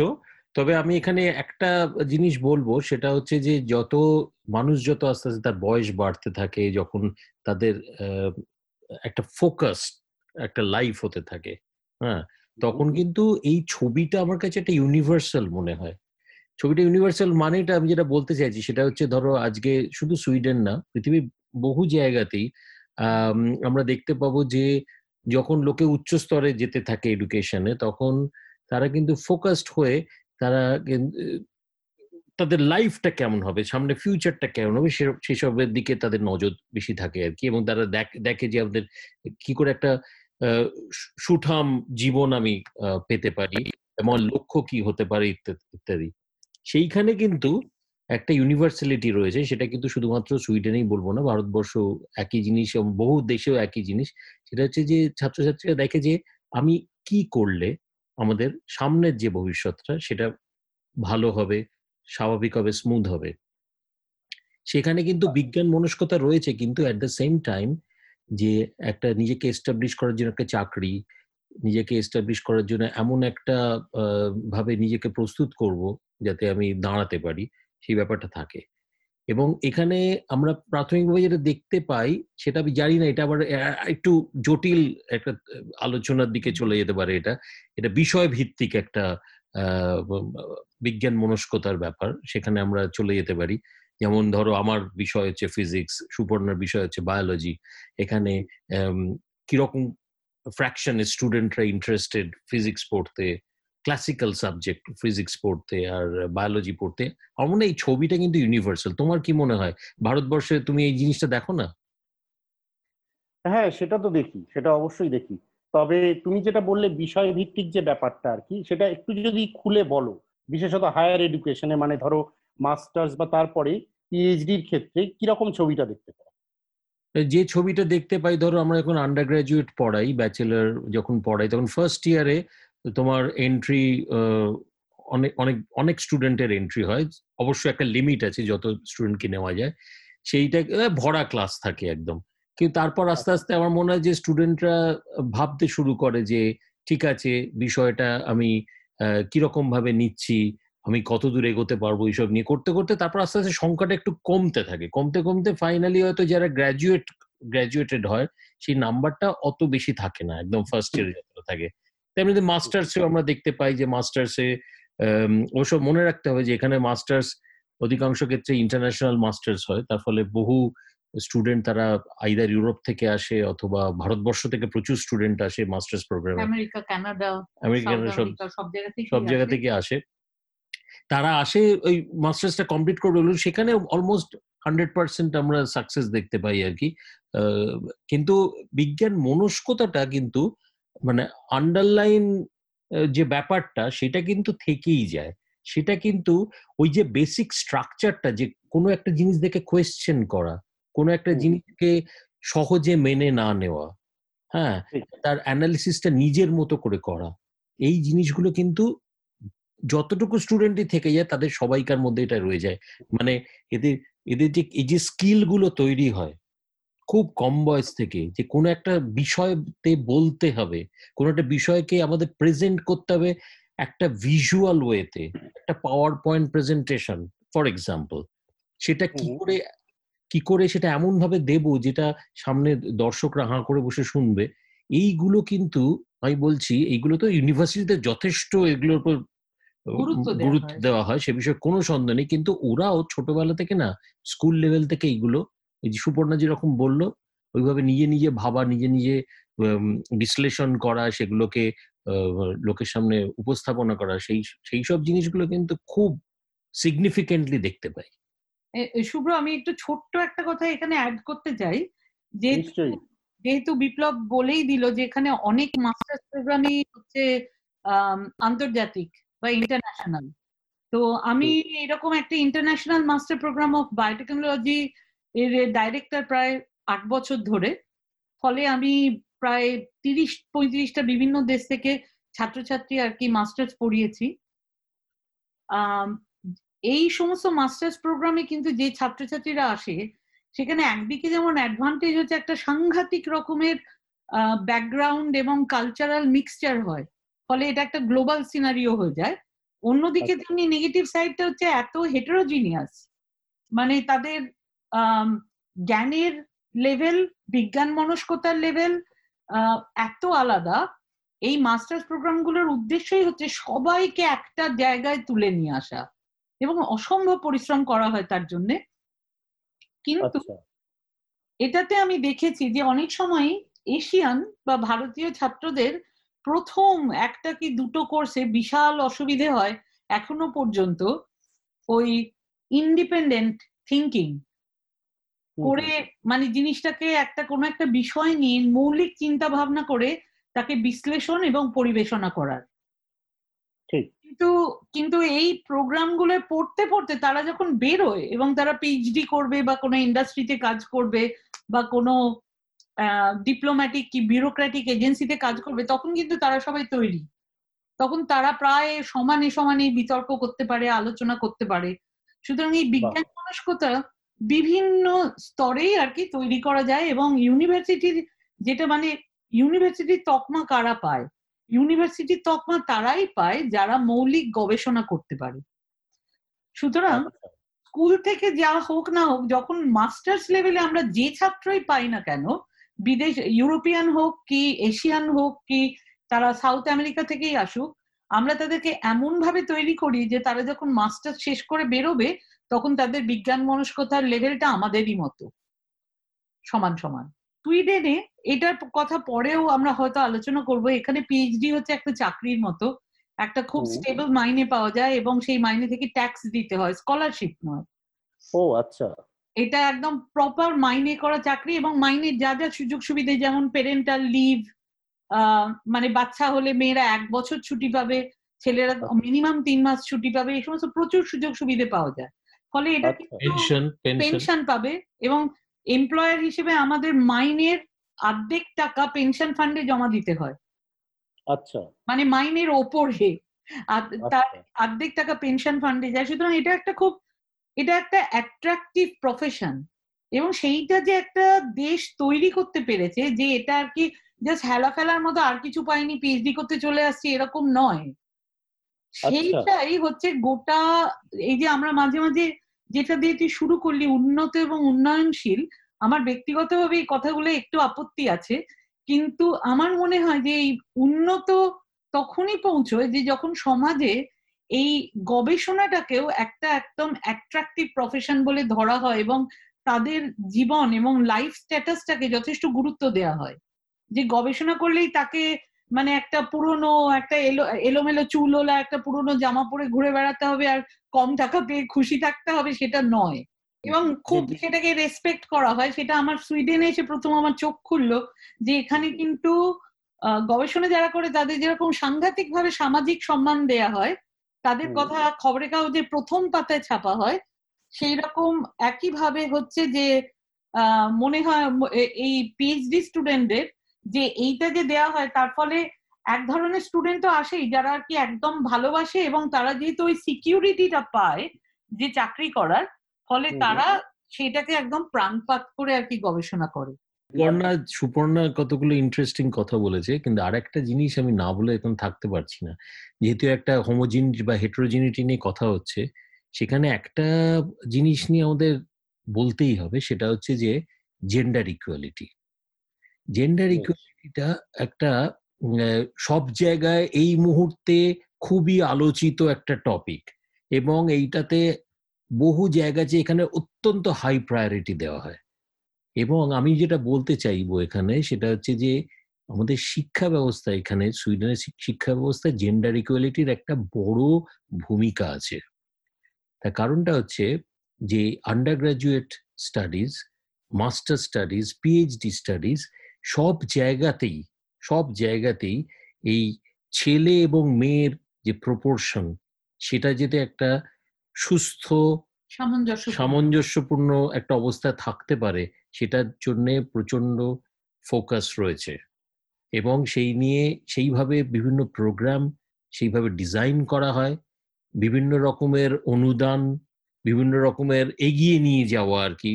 স্পেশালি আমি যেটা বলতে চাইছি সেটা হচ্ছে যে যে মেয়েদের জন্য আর কি বলব, যারা আর কি ইউজুয়ালি যাদের নিয়ে আর কি জেন্ডার বলতে আমরা এখানে ফিমেল জেন্ডারের কথা মোস্টলি বলব আর কি।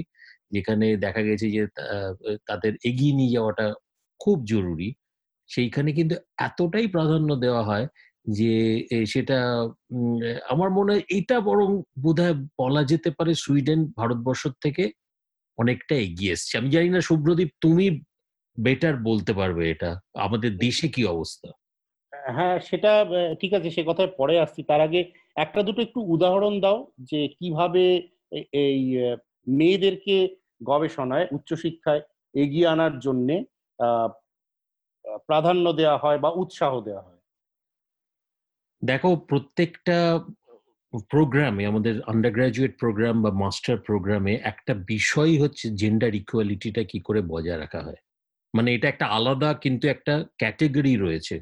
এই ক্যাটেগরি রয়েছে, যে ক্যাটেগরিতে দেখা হয় সব সময় একদম স্ট্যাটিস্টিক্স নিয়ে অ্যানালিসিস করা হয় যে কেন এই বছর এইরকম একটা অসামান্য একটা মানে এরকম এরকম ঠিক রেশিওটা ভালো হলো না। কেন হয়তো, কেন ছেলেদের সংখ্যা বেশি, মেয়েদের সংখ্যা কেন কম হলো? কেন এই একটা পার্টিকুলার ফিল্ডের পার্টিকুলার টপিকে কেন সেখানে এত এরকম একটা রেশিও দেখা গেল? সেইগুলো কিন্তু জাস্ট দেখে চোখ বন্ধ করে রাখা হয় না। সেগুলোকে অ্যানালাইজ করে এবং তার জন্য প্রপার মেজার নেওয়ার চেষ্টা করা হয়। হুম প্রপার মেজার নেওয়ার চেষ্টা করা হয়তো কোর্সের তোমার স্ট্রাকচার এমন ভাবে করা হলো যে সেটা হতে পারে যে সেটা অনেকটা বেশি অ্যাক্সেসেবল হলো। হয়তো এমন কিছু স্পেশাল ক্লাস নেওয়া হলো স্পেশাল ইনিশিয়েটিভ নেওয়া হলো, যেটার জন্য কোনো একটা ফিমেল জেন্ডারই বলব এখানে, তাদের আরও অনেকটা সুবিধে করে দেওয়া হলো। কারণ আমাদের মনে রাখতে হবে যে যারা স্টুডেন্ট তারা কিন্তু শুধুমাত্র ইয়াং স্টুডেন্টই নয়। এখানে স্টুডেন্ট বলতে যে কোনো বয়সী স্টুডেন্টদের কথা আমরা বলছি। কেউ কোনো ভদ্রমহিলা হয়তো উনি- পড়তে এসেছেন, তিনি হয়তো দুই সন্তানের মা। তাকে পরিবারও সামলাতে হয়, তাকে লেখাপড়াও করতে হয়। তা এই সব সমস্ত দিক বজায় রেখে আর কি করে আর একটু এগিয়ে নিয়ে যাওয়া যায়। কিন্তু ইভেন প্রাথমিক এই যে ইউনিভার্সিটি লেভেলের শিক্ষার মধ্যেও কিন্তু এই কম্পোনেন্টগুলো ঢুকিয়ে দেওয়া হয়েছে। তা এই যে ব্যাপারটা বললে, এটা নিশ্চয়ই ওদের সিস্টেমে অনেক দিন ধরেই আছে। এবং বহু বছর ধরে এই জিনিসটা নিশ্চয়ই চলে এসেছে। আমরা জানি যে সুইডেন হচ্ছে ওয়েলফেয়ার স্টেট সুতরাং ওয়েলফেয়ার স্টেটের দৃষ্টিভঙ্গির সঙ্গে এগুলো সামঞ্জস্যপূর্ণ। হ্যাঁ। তো আমি একটা জিনিস জানতে চাই সেটা হচ্ছে ধরো গত দু দশকে পৃথিবীতে সর্বত্রই একটা অনেক পরিবর্তন হয়ে গেছে সমস্ত দিকেই আর কি।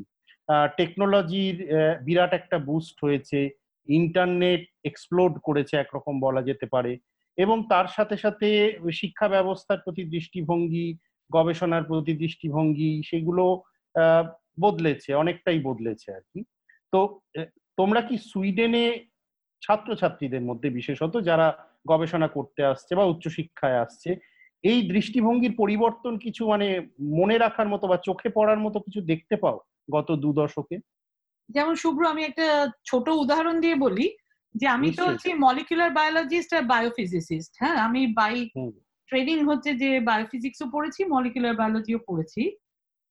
আমার কাছে গত সপ্তাহে একটি ছেলে এলো সে জার্মান ছেলে। সে এখানে উপসালা ইউনিভার্সিটিতে মাস্টার্স করেছে। কিন্তু তার স্কুলিং এবং অন্য পড়াশোনা জার্মানিতে। সে এসে সে আমার কাছে তার মাস্টার থিসিস করতে চায় এবং তারপরে যদি ফান্ডিং থাকে পিএইচডি করতে চায়। তো আমি তাকে জিজ্ঞেস করলাম যে, তোমার ইন্টারেস্ট কি? কেন তুমি আমার কাছে আসো? কেন তুমি আমার কাছে কাজ করতে চাও? সে আমাকে মানে আমি, আমার কুড়ি বছরের আগের পাবলিকেশনও তুলে ধরে বলল যে, তুমি এই এই বিষয়ে কাজ করেছ। আমার এখন মনে হয় সেই কুড়ি বছর আগের বিষয়টা হচ্ছে প্রোটিন ফোল্ডিং মানে প্রোটিন কি করে ফোল্ড করে এটা একটা খুব মৌলিক গবেষণা। আমরা গত চল্লিশ বছর ধরে সারা পৃথিবীর হাজার হাজার বৈজ্ঞানিক এটা চেষ্টা করে যাচ্ছে এবং এখনও পর্যন্ত তার সঠিক সমাধান আমরা পাইনি কিন্তু অনেক অনেক আমাদের জ্ঞান সমৃদ্ধ হয়েছে। তো বর্তমানে এই প্রোটিন সঠিকভাবে ফোল্ড না করলে আমরা সবাই জানি যে অ্যালজাইমার পার্কিনসন ডিমেনশিয়া এই সমস্ত অসুখ হয়। তো এটা একটা মানে আহ, আধুনিক জীবনের একটা খুব গুরুত্বপূর্ণ গবেষণার বিষয়, ছেলেটি আমাকে এসে বলল যে, তুমি যে একদম ফান্ডামেন্টাল লেভেল থেকে প্রোটিন ফোল্ডিং করেছ, আর এখন তুমি ডিফারেন্ট এইরকম নিউরো ডিজেনারেটিভ ডিজিজ মানে যেগুলো এই ভুলে যাওয়া অ্যালজাইমার পার্কিনসন প্রায়ন এইসব নিয়ে কাজ করো। আমি কিন্তু একটা কম্পিউটার সায়েন্স ব্যাকগ্রাউন্ডের আমি খুব বেশি বায়োলজি জানি না, কিন্তু আমি আর্টিফিশিয়াল ইন্টেলিজেন্সটা ইউজ করতে চাই তোমার কাজের সঙ্গে জুড়ে। আচ্ছা। আমি তো বলব যে আমি যদি আমাকে পিছিয়ে নিয়ে যাই পঁচিশ বছর আগে, যেখানে আমি পিএইচডি করতে শুরু করেছিলাম, আমি ম্যাক্সিমাম আমার মাস্টারমশাইকে বলতে পেরেছিলাম যে আপনার ওই প্রোটিন ফোল্ডিং এর যেভাবে আর কি আপনার ওই এক্সপেরিমেন্টগুলো করেন, সেগুলো আমার খুব ভালো লাগে। কিন্তু এই ছেলেটি যেন একদম সমান সমান আলোচনা করার মতো, এ কিন্তু এখনও মাস্টার্সই শেষ করেনি। সে আমার গবেষণায় সে আরও মানে সংযোগ করতে চায় আর্টিফিশিয়াল ইন্টেলিজেন্স দিয়ে ওই সমস্যার সমাধানে। এইটাই হচ্ছে চিন্তা ভাবনার তফাৎ। আমাদের সময় আমরা ভাবতাম পিএইচডি কালীন দশটা ডিফারেন্ট কন্ডিশন ট্রাই করে দেখব এটা হয় কিনা, ওটা হয় কিনা প্রত্যেকটা কন্ডিশন কি কি ট্রাই করেছি সেগুলো আমরা পেপার হিসেবে পাবলিশ করব। আর এখনকার ছেলে এসে আমাকে বলছে যে, ওটা কম্পিউটারকে ভাবতে দাও। আর্টিফিশিয়াল ইন্টেলিজেন্স ওইগুলো দিয়ে একটা মডেল বানাক, আর আমি সেটা তোমার ল্যাবে মডেলগুলো টেস্ট করব। এইটা এটা এটা একটা খুব ইম্পর্টেন্ট জিনিস। যেহেতু আর্টিফিশিয়াল ইন্টেলিজেন্সের কথাই বললে এটা আমি যেটা বলতে চাই যে উম, শুভ্রর কোয়েশ্চেনে আবার ফেরত যাচ্ছি যে আহ, কীরকম ধরনের চেঞ্জ দেখা গেছে? যে এই যে বর্তমানে যেটা বলছিলাম যে যে টপিকগুলো খুব ইম্পর্টেন্ট টপিক সেইগুলোর সঙ্গে কানেক্ট করা আমাদের রিসার্চকে এইটা এটা পেছনে উম, আহ, উম, যে একটা বিরাট এফার্ট রয়েছে সেই এফার্টগুলো সব সর্বস্তরে আছে অ্যাকচুয়ালি সর্বস্তরে মানে হচ্ছে যে, সেই এফার্ট সেই এফার্টগুলো তোমার ধরো ইউনিভার্সিটি লেভেলে আছে, সেই এফার্টগুলো গভর্নমেন্টাল লেভেলে আছে, সেই এফার্টগুলো প্রাইভেট লেভেলে আছে।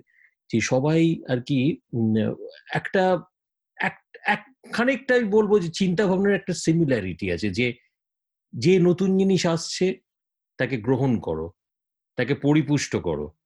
তার ফলে যে, সেটা আরও একটা নতুন, আরও ইন্টারেস্টিং একটা জিনিসের দিকে সেটাকে টেনে নিয়ে যাবে। এই যে একটা ডায়নামিক যেটা বারবার যে ওয়ার্ডটা আমি ইউজ করছি ডায়নামিক এই যে ডায়নামিক একটা প্রসেস পুরো ব্যাপারটার মধ্যে রয়েছে, সেটা কিন্তু খুব উল্লেখযোগ্য। এবং আমি শুধু আর একটা কথা বলতে চাই, এটা কিন্তু শুধু সুইডেনের জন্য আমি একদম ক্লেম করব না। এইটা কিন্তু আমি বলব যে এটা সারা পৃথিবীতে হচ্ছে এবং ভারতবর্ষও এই জিনিসটা হচ্ছে। আমার মনে হয় তুমি এটা এগ্রি করবে, সুব্রদীপ? হচ্ছে মানে আমি যেটা বলতে চাই সেটা হচ্ছে, মাত্রার তারতম্য আছে অবশ্যই। আচ্ছা যখন বললে যে সর্বস্তরে এই ভাবনা চিন্তাটা, এই ডায়নামিক্সটা তৈরি হচ্ছে, যেটা তোমার গভর্নমেন্ট লেভেলে অর্থাৎ পলিসি মেকিং এর ক্ষেত্রে, এবং যারা রিসার্চার তাদের চিন্তা ভাবনার জগতে, আবার একই সঙ্গে প্রাইভেট স্পেসে তো এই প্রাইভেট স্পেসের কথাটা যখন বললে অর্থাৎ তুমি জনসাধারণের মধ্যে কথা বলছো। হ্যাঁ আমি তাই মিন করেছি।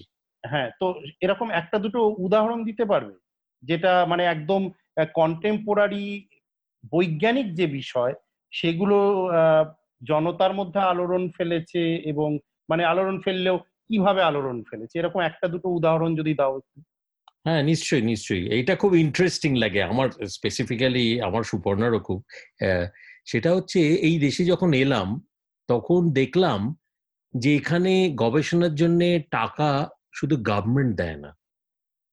ইউনিভার্সিটি কিছু ইনিশিয়েটিভ আছে। মেন ফান্ডিং সোর্সটা হচ্ছে governmental agency Swedish research council ওটার নাম। কিন্তু অ্যাট দ্য সেম টাইম বেশ কিছু প্রাইভেট অর্গানাইজেশন আছে, তারা কিন্তু গবেষণার জন্য টাকা দেয়। এবং তারা বলছে এরকম যে তারা হয়তো এমনি প্রাইভেট লোক। প্রাইভেট লোক মানে কেউ হয়তো কিছু জিনিস বিল্ডার ছিল কেউ হয়তো বাড়ি বানিয়েছে সারা জীবন ধরে। কেউ হয়তো হ্যাঁ স্টিল ইন্ডাস্ট্রিতে একটা কেউ বড় মাথা ছিল। তারা তো ইচ্ছে করলে আহ, তারা গবেষণা থেকে বহু দূর থাকতে পারতো। মানে তাদের টাকা পয়সা তারা কেন এখানে ইনভেস্ট করবে? কিন্তু অদ্ভুত ব্যাপার যে এইসব প্রাইভেট অর্গানাইজেশনরা প্রাইভেট ফ্যামিলি ইভেন এটা অদ্ভুত ব্যাপার। ফ্যামিলি অর্গানাইজেশন মানে তার একটা ফ্যামিলি তারা টাকা দিতে প্রস্তুত। তারা বলছে তোমরা গবেষণা করো আমরা সাহায্য করব। বিকজ আমরা খুব উৎসুক আমরা দেখতে চাই যে রেজাল্ট কি হবে। এইখানে সুইডেনের সবচেয়ে বড় ফান্ডিং যারা দেয় মানে সুইডিশ রিসার্চ কাউন্সিলও যার কাছে ছোট সেটা কিন্তু একটা ফ্যামিলি ফাউন্ডেশন তার নাম Knut and Alice Wallenberg foundation তারা প্রত্যেক বছর বাছা বাছা কুড়িটা কি তিরিশটা গ্রান্ট দেয় বিষয় নির্বিশেষে এবং সেই গ্রান্টগুলোর পরিমাণ হয় হচ্ছে তিরিশ থেকে ষাট মিলিয়ন ক্রোনার আচ্ছা এটা অনেক টাকার বড় প্রজেক্ট এবং তারা তারা কিন্তু এই, এইটা রেগুলারলি করে, প্রত্যেক বছর এই জিনিসটা করে এবং এটা যে একটা একটা দেশের বিজ্ঞানকে এগিয়ে নিয়ে যাওয়ার জন্য যে কত বড় একটা হেল্পফুল একটা ব্যাপার, সেটা মানে ভাবা যায় না আর কি। এবং এইখানে হয়তো আমি মনে করি, সুব্রদীপ, তুমি বেটার বলতে পারবে, হয়তো এখানে সুইডেন ইন্ডিয়ার থেকে একটু এগিয়ে আছে। হ্যাঁ সেটা নিশ্চয়ই। সেটা নিশ্চয়ই তার কারণ আমাদের দেশে গবেষণায় অর্থের যোগানটা কিন্তু এখনও পুরোটাই সরকারি। কিছু কিছু ক্ষেত্রে ইন্ডাস্ট্রি যোগান দেয়, কিন্তু ইন্ডাস্ট্রির অবশ্যই চাহিদা থাকে। তারা কেবলমাত্র, বিশেষত মৌলিক বিজ্ঞান বেসিক সায়েন্সকে বুস্ট করার জন্য তো তারা দেয় না। আর তুমি যেটা বললে এরকম প্রাইভেট ফ্যামিলি প্রাইভেট সিটিজেন তারা নিছক কি বলব, ঔৎসুক্যের জায়গা থেকে ফান্ডিং করা, সেটা কিন্তু শোনা যায় না, একেবারেই। অন্তত আমি শুনিনি। তো বিপ্লব দা, আমাকে তুমি বলছিলে যে ভারতবর্ষের ক্ষেত্রে জেন্ডার ইকুয়ালিটির অবস্থাটা কি রকম তো উদ্যোগ অবশ্যই বেশ কিছু নেওয়া হচ্ছে। অন্তত আমরা যখন ছাত্র ছিলাম, তার তুলনায় অনেক বেশি, কিন্তু অনেকটা রাস্তা এখনও যাওয়া বাকি। যেমন আন্ডার গ্রাজুয়েট স্তরে ফিজিক্সেই যদি আমি বলি সেখানে মেয়েদের সংখ্যা যতটা, সেটা আস্তে আস্তে যখন উপরের দিকে যাওয়া হয় পোস্ট গ্রাজুয়েট বা পিএইচডি এবং তারপরে ফ্যাকাল্টি পজিশন সেখানে কিন্তু ওটা আস্তে আস্তে কমতে থাকে। এবং সেক্ষেত্রে এখনও পর্যন্ত কোনো বিশেষ ভাবনা, চিন্তা কিছু কোনো খবর আমরা পাইনি আর কি অর্থাৎ কিছু টার্গেটেড যে স্ট্র্যাটেজি করা হয়েছে যে মেয়েদের আরও বেশি করে আনার জন্যে বা তাদেরকে উৎসাহ দেওয়ার জন্যে, সেটা কিন্তু এখনও অবধি দেখা যায় এটা ইউনিভার্সাল নেচার যেটা ইম্পর্টেন্ট বলা হচ্ছে সেটা হচ্ছে যে দেখো সময়টা বিভিন্ন দেশের অগ্রগতির যে সময়, সেটা আলাদা আলাদা হয়। আজকে ভারতবর্ষের যে ছবিটা আমরা দেখতে পাচ্ছি, সেই ছবিটা কিন্তু সুইডেনেও ছিল। কয়েক দশক আগে। তারপর সেখান থেকে ওরা এই জায়গায় এসে পৌঁছেছে। এখন যে নারী পুরুষের অধিকারকে সমান সমান এই জিনিসটাকে শুধুমাত্র আলোচনার মাধ্যমে এখানে আহ, বন্ধ করে রাখা হয় না। এটাকে কি করে ইমপ্লিমেন্ট করতে হয় প্রত্যেক স্তরে সেটাতে বিরাট একটা এফার্ট রয়েছে। এবং সেটা খুব সিরিয়াসলি নেওয়া হয় এটা মনে রাখতে হবে। এবং আমি একটা ছোট্ট এক্সাম্পল দিচ্ছি আমাদের ফিজিক্স ডিপার্টমেন্টে যেমন একটা একটা ইনিশিয়েটিভ আছে, সেটা হচ্ছে যে এটা এখন এটাকে বলা ইকুয়াল অপরচুনিটি গ্র্যান্ট বাট এটাকে আগে জেন্ডার ইকুয়ালিটি গ্র্যান্ট বলা হতো। এখানে কিন্তু প্রতিপাদ্য বিষয়টাই ছিল এরকম যে, মেয়ের সংখ্যা কম, মেয়েদের এগিয়ে নিয়ে যেতে হবে। তা কীভাবে এগিয়ে নিয়ে যেতে হবে? না, যারা গবেষক, যারা হয়তো পোস্ট ডক করছে, তারা হয়তো কারোর সঙ্গে কোলাবোরেট করতে চায়। অন্য একটা দেশে গিয়ে কোলাবোরেশনটা করতে হবে, তার জন্য টাকার দরকার। এক মাসের ভিজিট কোত্থেকে টাকা আসবে? তার প্লেন ফেয়ার আছে, থাকা খাওয়া আছে, ইত্যাদি আছে। তখন এই গ্রান্টটা থেকে তারা অ্যাপ্লাই করতে পারে এবং তারা বলতে পারে যে, আমার কেরিয়ার ডেভেলপমেন্টের জন্য আমার এইটা দরকার। এরকম অনেকগুলো সেক্টর আছে এই গ্রান্টের আন্ডারে যেখানে আর কি ওদের এগিয়ে, মেয়েদের এগিয়ে নিয়ে যেতে হয়। এগিয়ে নিয়ে যাওয়ার একটা বিরাট একটা এফার্ট রয়েছে এবং এতে দেখা গেছে যে অনেক ক্ষেত্রেই বেশ সাকসেসফুল হয়েছে এটা, যে তাদের কেরিয়ারের জন্য খুব সুবিধাজনক একটা জায়গায় নিয়ে যাচ্ছে। এটা হচ্ছে একটা ডাইরেক্ট ইমপ্লিমেন্টেশনের এক্সাম্পল আমি বলব। আর এছাড়া দেখো একদম হায়েস্ট লেভেলে গিয়ে যেখানে ফ্যাকাল্টির কথা হচ্ছে, সেখানে মহিলার সংখ্যা কম, সেই জিনিসটা কিন্তু খুব ইউনিভার্সাল ছবি। হ্যাঁ কিন্তু আমি এটা বলব যে প্রতিটি পজিশনে যে অ্যানাউন্সমেন্ট হয়, সেখানে এখানে একদম লেখা হয় যে যে যখন বাছাই করা হবে আবেদনকারীদের, তখন চেষ্টা করা হবে যে মাইনর জেন্ডারদের থেকে একটু বেশি তাদেরকে অ্যাডভান্টেজ দিয়ে তুলে আনতে। মানে আমি বলছি না যে মেরিট না থাকলে কাউকে আর কি জাস্ট জেন্ডারের জন্য পজিশনটা দিয়ে দেওয়া হবে, কিন্তু যদি ধরা যাক যে তিন নম্বর র্যাঙ্কে চারজন বসে আছে এবং চারজনের ভেতরে মানে খুব কম তফাৎ। কিন্তু চারজনের মধ্যে একজন মেয়ে আর তিনজন ছেলে তাহলে সেক্ষেত্রে ওইটাকে ওই তিন নম্বর র্যাঙ্কটায় মেয়েটিকেই রাখা হবে। এরকম করা হয়। হ্যাঁ, এইখানে একটা আরেকটা আরেকটা এক্সাম্পল দিতেই চাই। সেটা হচ্ছে যে আমি জানি না এটা আমি সুব্রদীপ তোমার কাছেও জানতে চাইব ভারতবর্ষে কীরকম বাট এইখানে উপসালা ইউনিভার্সিটিতে এবং আরও কিছু ইউনিভার্সিটি আছে সুইডেনে যেখানে একটা নিয়ম আছে যে তুমি একটা পিএইচডি এক্সামিনেশন কমিটি যখন হবে তখন কি রকম হয়? একজন অপোনেন্ট থাকে মেন ফ্যাকাল্টি অপোনেন্ট যাকে বলা হয় যার কাজ হচ্ছে মেনলি কোয়েশ্চেন করা সেইটা করা। কিন্তু একটা কমিটি কিন্তু ফ্যাকাল্টি অপোনেন্ট কিন্তু ডিসিশন নেয় না যে সে পাস না ফেল সেটা কিন্তু একটা কমিটি ডিসাইড করে। সেই কমিটির মধ্যে একটা অড নাম্বারের তাতে সায়েন্টিস্টরা থাকে। সেখানে আইদার থ্রি অর ফাইভ যাতে একটা ডিসিশনে পৌঁছানো যায়। সেখানে কিন্তু উপসালা ইউনিভার্সিটির একটা নিয়ম আছে এবং সেটা ভীষণ স্ট্রিক্টলি ফলো করতে হয় নইলে কমিটিটাই ফর্ম করা যায় না? একজন অন্তত একজন মহিলা হতেই হবে। তার মধ্যে যদি তিনজন হয়। হ্যাঁ। আর পাঁচজন হলে দুজন হতে হবে। পাঁচজনের দুজন হতে হবে হ্যাঁ। আচ্ছা। সো এই এই রকম একটা নিয়ম আছে তার মানেটা হচ্ছে বেসিক্যালি আমি যেটা বলবার চেষ্টা করছি সেটা হচ্ছে যে এগিয়ে দেওয়া সুযোগ করে দেওয়া হ্যাঁ? একটা সমান সমান একটা জায়গার দিকে আস্তে আস্তে নিয়ে যাওয়া। এই যে ব্যাপারটা এটা খুব খুবই একটা গুরুত্বপূর্ণ ব্যাপার এবং এটা খুব সিরিয়াসলি করা হয়। না আমি যখন দু সালে তখনও আমি তখন আমি সবে অ্যাসিস্ট্যান্ট প্রফেসর পজিশন পেয়েছি কিন্তু জয়েনও করিনি। তখন সাডেনলি আমি দেখলাম যে একটি মেল এসেছে যে আমি নমিনেটেড হচ্ছি শুধু না আমি আমি একটা স্পেশাল মানে অ্যাওয়ার্ড বলেই দিয়েছিল যে ফিফটি সিলেক্টেড উইমেন রিসার্চার আচ্ছা। এদেরকে একটি ফাউন্ডেশন থেকে একদম দুশো টু হান্ড্রেড থাউজেন্ড মানে দু লাখ ক্রোনার করে অ্যাওয়ার্ড দেয়া হয়। আচ্ছা। আমি তো কিছুই জানতাম না আমি ভেবেছিলাম ওটা আমার গবেষণার জন্য দেয়া হয়েছে কিন্তু আমার এক বন্ধু মারিয়া সেলমারও ওইটা পায় এবং মারিয়া আমাকে বলে তুই টাকাটা নিয়ে কি করছিস? আমি বললাম যে কেন? টাকাটা নিয়ে আমি কোনো পোস্টডক রিক্রুট করব। কারণ ওটা একটা পোস্ট পোস্টডকের এক বছরের মাইনে। আচ্ছা। তখন ও বলে সে কি আমি তো আমার বাচ্চার জন্য একটা গভর্নর রাখব ঠিক করেছি যাতে আমি একটু লম্বা সময় কাজ করতে পারি। আমি বললাম যে মানে? বলল যে হ্যাঁ এটা তো তোকে টাকা দেওয়া হয়েছে মানে তুই ড্রাইভিং লাইসেন্সে খরচ করতে পারিস তুই বাচ্চা দেখার জন্য এক্সট্রা টাইম যদি তুই কাজ করবি লোক রাখতে পারিস সেই জন্য তোকে টাকাটা দিয়েছে। ভাবতে পারা যায়? দু লাখ ক্রোনার। তার মানে তুমি যেটা বলতে চাইছো যে একটা প্রাইভেট ব্যাংক অ্যাকাউন্টে টাকাটা দেওয়ার কারণটা হচ্ছে যাতে তুমি তোমার রিসার্চটাকে একটা ইনডাইরেক্ট ওয়েতে তুমি এগিয়ে নিয়ে যেতে হ্যাঁ পারো। মানে জীবনটাকে সহজ করে ফেলতে পারো। ওই টাকাটা খরচ করে তুমি ইনস্ট্রুমেন্ট কেনো বা লোক রাখো বা যা খুশি করো কিন্তু রিসার্চে যাতে তুমি টাইম দিতে পারো। ওটা গোটা দেশ থেকে পঞ্চাশটা মেয়েকে সিলেক্ট করে দেয়া হয়েছিল। আমি সেটা পেয়েছিলাম। আচ্ছা এটা তো মানে কি বলব?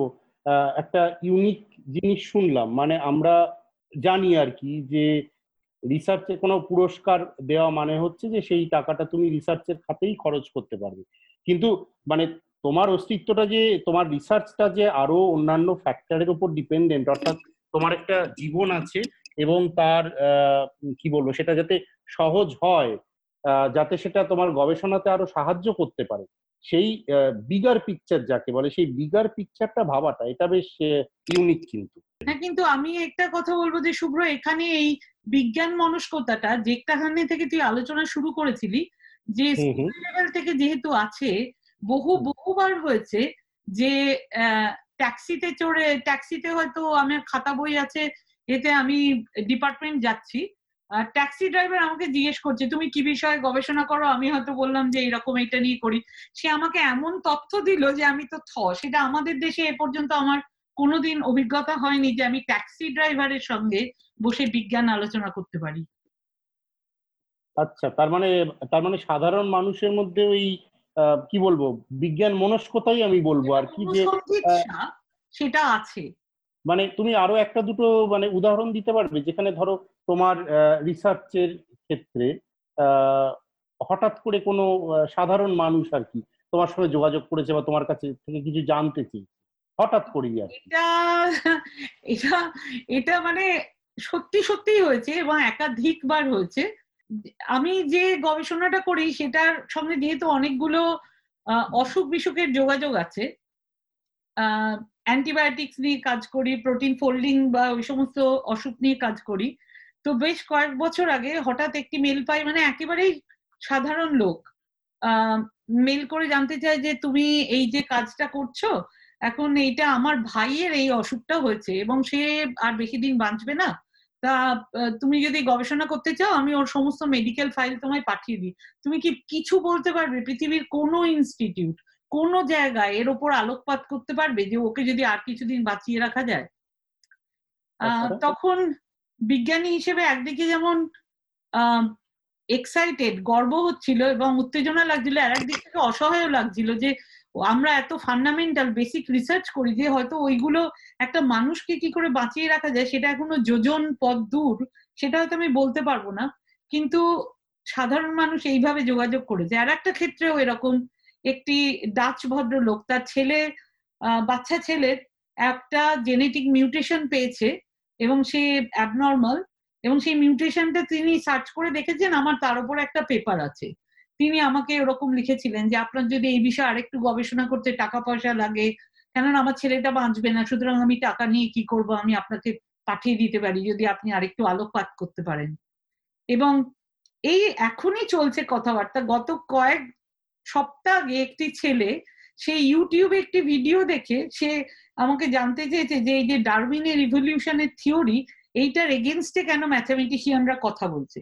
এবার আমাকে তার, সে এতবার আমায় রিমাইন্ডার পাঠিয়েছে যে আমি বাধ্য হয়ে ওই ভিডিওটা দেখি এবং দেখি যে ওটা যথেষ্ট একটা ইন্টারেস্টিং একটা ভিডিও যেটাকে নিয়ে পড়াশোনা করে তবেই আমি তাকে উত্তর দিতে পারব।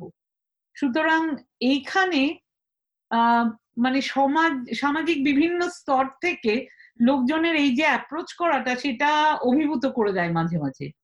একটা জিনিস আমাকে বলতেই হবে, সেটা হচ্ছে যে এই যে সাধারণ মানুষের সঙ্গে, সমাজের সঙ্গে যে একটা সংযোগ স্থাপনের ব্যাপারটা নিয়ে আমরা কথা বলছি, সেইটাতে সেখানে একটা জিনিসের বিরাট ভূমিকা আছে, সেটা হচ্ছে আমাদের যখন গ্রান্ট অ্যাপ্লিকেশন লিখতে হয় স্পেসিফিক্যালি আমি বলব যে যেটা মেইন অ্যাপ্লিকেশন আমাদের বছরের সবচেয়ে প্রধান অ্যাপ্লিকেশন সুইডিশ রিসার্চ কাউন্সিলের কাছে যে অ্যাপ্লিকেশন করতে হয়। যেমন ইন্ডিয়াতে যেমন department of science and technology হবে তার ইকুইভ্যালেন্ট তা সেখানে যখন গ্রান্ট অ্যাপ্লিকেশন লিখতে হয় তখন একটা বাধ্যতামূলকভাবে একটা একটা সেকশন কিন্তু লিখতে হয় যেটা সুইডিশে লিখতে হয় সেটাকে আমরা বলি পপুলার সামারি যে যত কঠিন বিষয় হোক না কেন যার জন্য পয়সা চাওয়া হচ্ছে সেটাকে অত্যন্ত সহজ তরলীকৃত একটা উপায়ে ব্যাখ্যা করতে হবে যাতে সাধারণ মানুষ পড়ে সেটা বুঝতে পারে।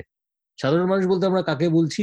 শুধুমাত্র কিন্তু young generation educated people highly educated people এরকম কিন্তু বলছি না। আমরা বলছি বাড়িতে যারা থাকে, যে সুপর্ণ একটু আগে যাদের কথা বলছিল, যাদের সঙ্গে বিজ্ঞানের দূরত্ব অনেক বেশি, ঠাকুমা, বয়স্ক লোক, তারা যাতে ওই জায়গাগুলো পড়ে বুঝতে পারে যে হ্যাঁ একটা কিছু হচ্ছে, যার জন্য আমার ট্যাক্স দেওয়া যে টাকা, সেই টাকাটা একটা ভালোভাবে ব্যবহার করা হচ্ছে।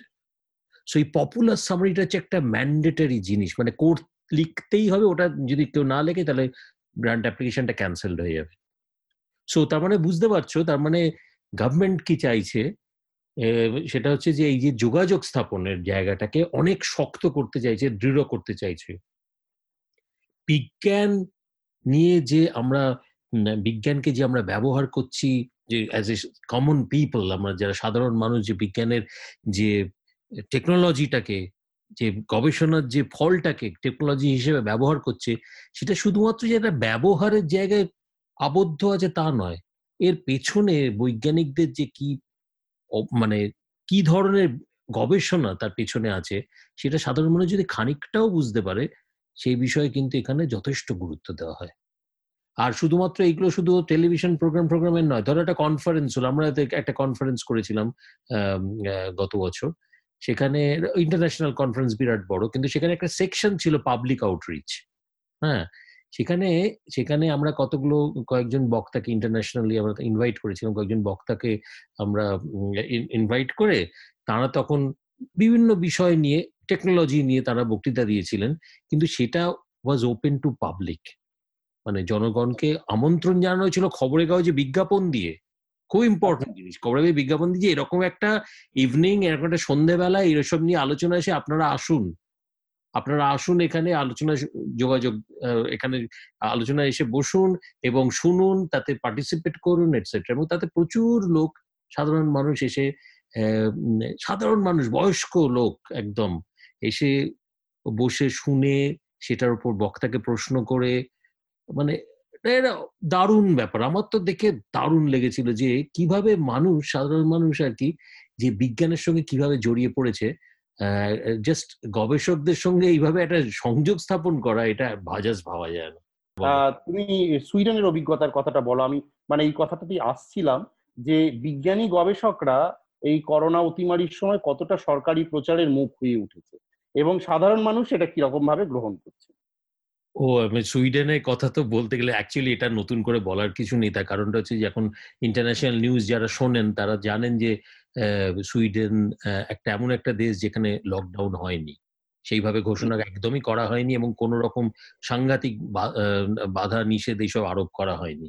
কিন্তু যেটা বলা হয়েছে সেটা হচ্ছে যে পাবলিক হেলথ এজেন্সি যে যারা আর কি এগুলো ডিসাইড করে বা যারা এগুলো নিয়ে রেকমেন্ডেশন দেয় এখানে রেকমেন্ডেশন কথাটা ইউজ করা হয়? তারা কিন্তু প্রত্যেক দিন দুপুর দুটোর সময় একটা মিটিং অ্যারেঞ্জ করে যেখানে সায়েন্টিস্টদের ইনভাইট করা হয় এবং সেই দিনকার সিচুয়েশন কি? সেটা নিয়ে একটা বৈজ্ঞানিক পর্যালোচনা করা হয়। এসব কোনো ওই ওই হাবিজাবি ইররিলেভেন্ট আলোচনা নয় কিন্তু। তথ্য ভিত্তিক বিজ্ঞান ভিত্তিক আলোচনা সেখান থেকে বলা হয়, সাধারণ মানুষের উদ্দেশ্যে বলা হয় যে এই জিনিসগুলো এই এই হচ্ছে, এই রকম ভাবে হচ্ছে, আপনাদের রেকমেন্ড করা হচ্ছে, আপনারা এইভাবে চলুন। তার ফলে যেটা হয়েছে, তার ফলে এটা এরকম কখনোই বলব না যে সুইডেনে কেউ মারা যাননি সুইডেনের অবস্থা খারাপ হয়নি, একদমই নয়। সুইডেনে প্রচুর রেশিওটা দেখা যায় যে করোনা আক্রান্ত এবং ডেথ যাদের মৃত্যু হয়েছে সেই রেশিওটা বেশ অনেকটাই বেশি।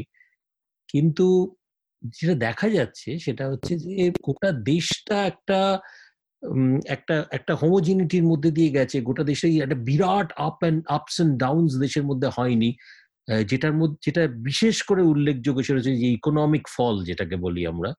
যে। করোনার সময় বহু দেশে যেটা হয়েছে যে সব বন্ধ করে দেওয়ার ফলে কত মানুষ যে বিপর্যয়ের মুখে এবং কত মানুষ যে এমনি মৃত্যু মুখে তার জন্য চলে গেছেন, তার কোনো ঠিক নেই। কিন্তু এইখানে যেটা হচ্ছে এখানে যেহেতু বন্ধ হয়নি ইকোনমিক্সটার দিকে এত নজর রাখা হয়েছে এবং সাধারণ মানুষের বিচার বুদ্ধি এবং বিজ্ঞান মনস্কতার উপর এতটাই এতটাই গুরুত্ব দেওয়া হয়েছে, তার ফলে এখনও কিন্তু দেশটা একটা সমান গতিতে এগিয়ে চলছে।